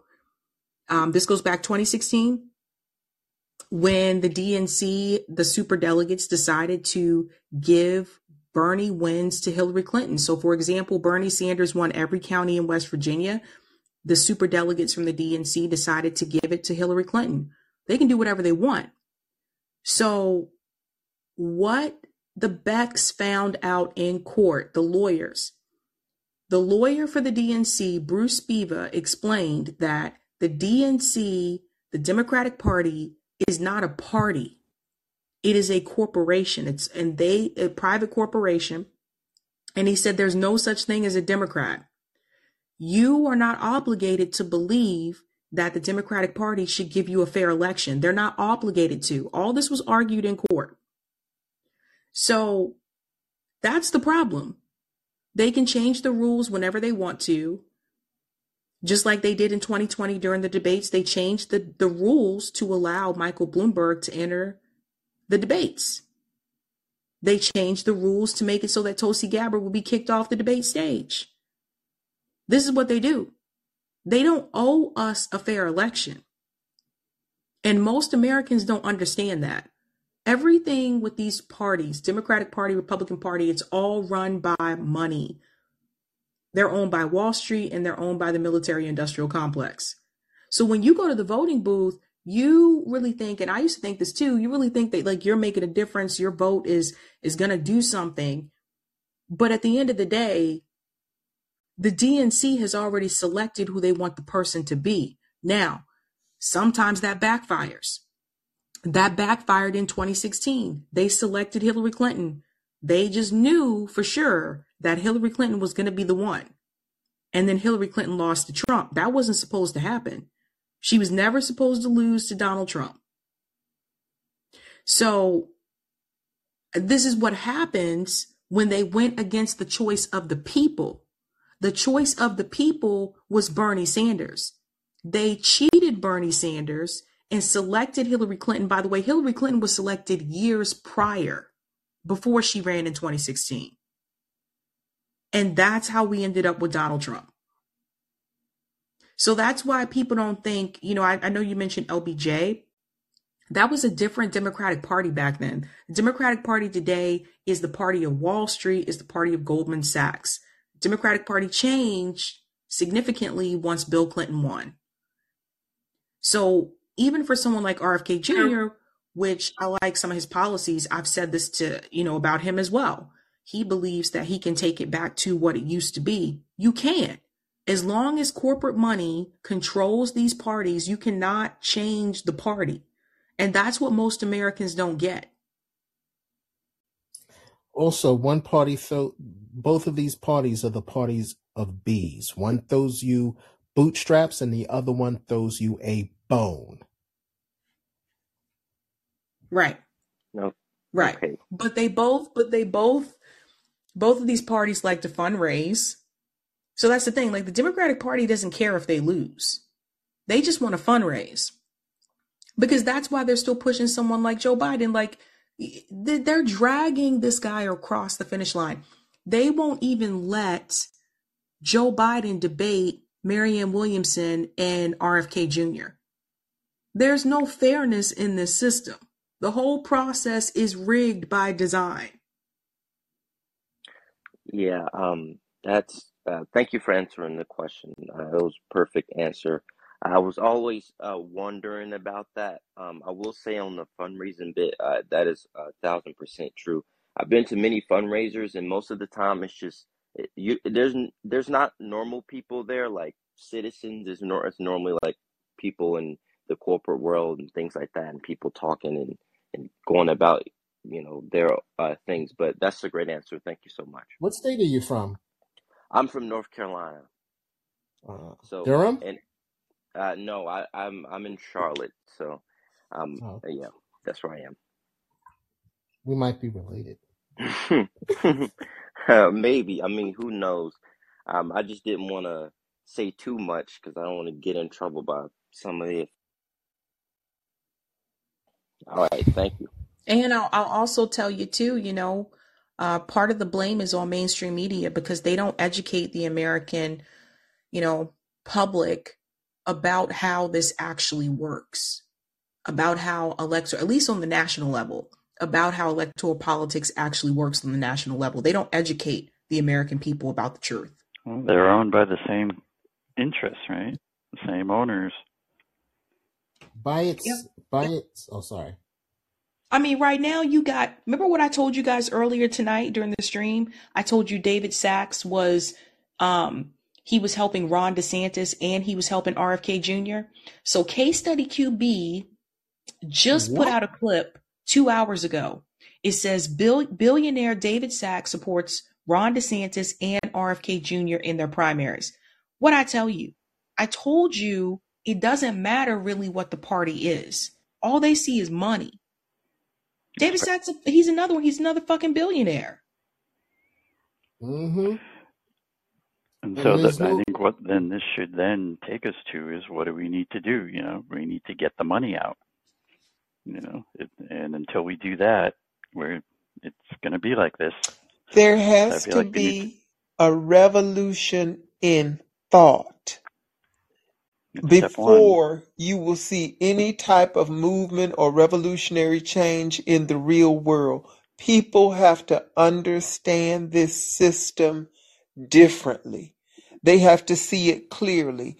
And, you know, it goes back to organize, mobilize, educate, organize, mobilize, educate, you know, and just because we're so deep down into the hole. And that's why, you know, I say it partly in jest, but in truth, this really is a plantation nation. When you look mm-hmm. at how it functions at the meta level, this is a plantation.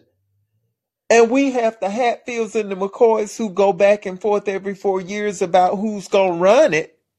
But at the end of the day, they all have the same understanding with respect to, as Roger said, income and wealth inequality, and they want to maintain that. So it's just like, which flavor do you want? You know, do you want this, you know, overtly white supremacist flavor, or do you want this one that is faux diversity and inclusion? hmm However by you want to spin it to the masses. by itself, representative democracy has proven to be an abject and utter failure. The inclusion of direct democracy is what is needed to help expand democracy overall. Demo- direct democracy makes representative democracy more responsive and accountable to the people. Without it, politicians become untethered from the people. Exactly. All right, I'm gonna have to head out soon because, like, honestly, like I did planks today, and my my uh tummy is like really sore. So I'm gonna. Well, I want to leave out on this tribute to the woman who was an inspiration to you and me both, Savvy. I want to make a million dollars. I want to live out by the sea. Have a husband and some children. Yeah, I guess I want a family. I'm your private dancer, a dancer for money. I'll do what you want me to do. It's your private dancer, a dancer for money, and any old music will do. Good morning, everybody. All right, Noel, house. All right, Uh, love it, love it. I used to love Tina Turner. You know, she was from Tennessee. I'm from Alabama. And it was something in the coarseness of her voice that suited mine. And I was just like, oh, I could sing that. I could sing that. And it was just, you know, you know, one of those things. Yeah. Oh, we love Tina. Look at me speaking for everybody else. Well, listen, but but but love Tina. All right, guys, thank you so much for tuning in. I gotta head out. Have a good night, guys. Good guys. morning. Peace out. See you, see you.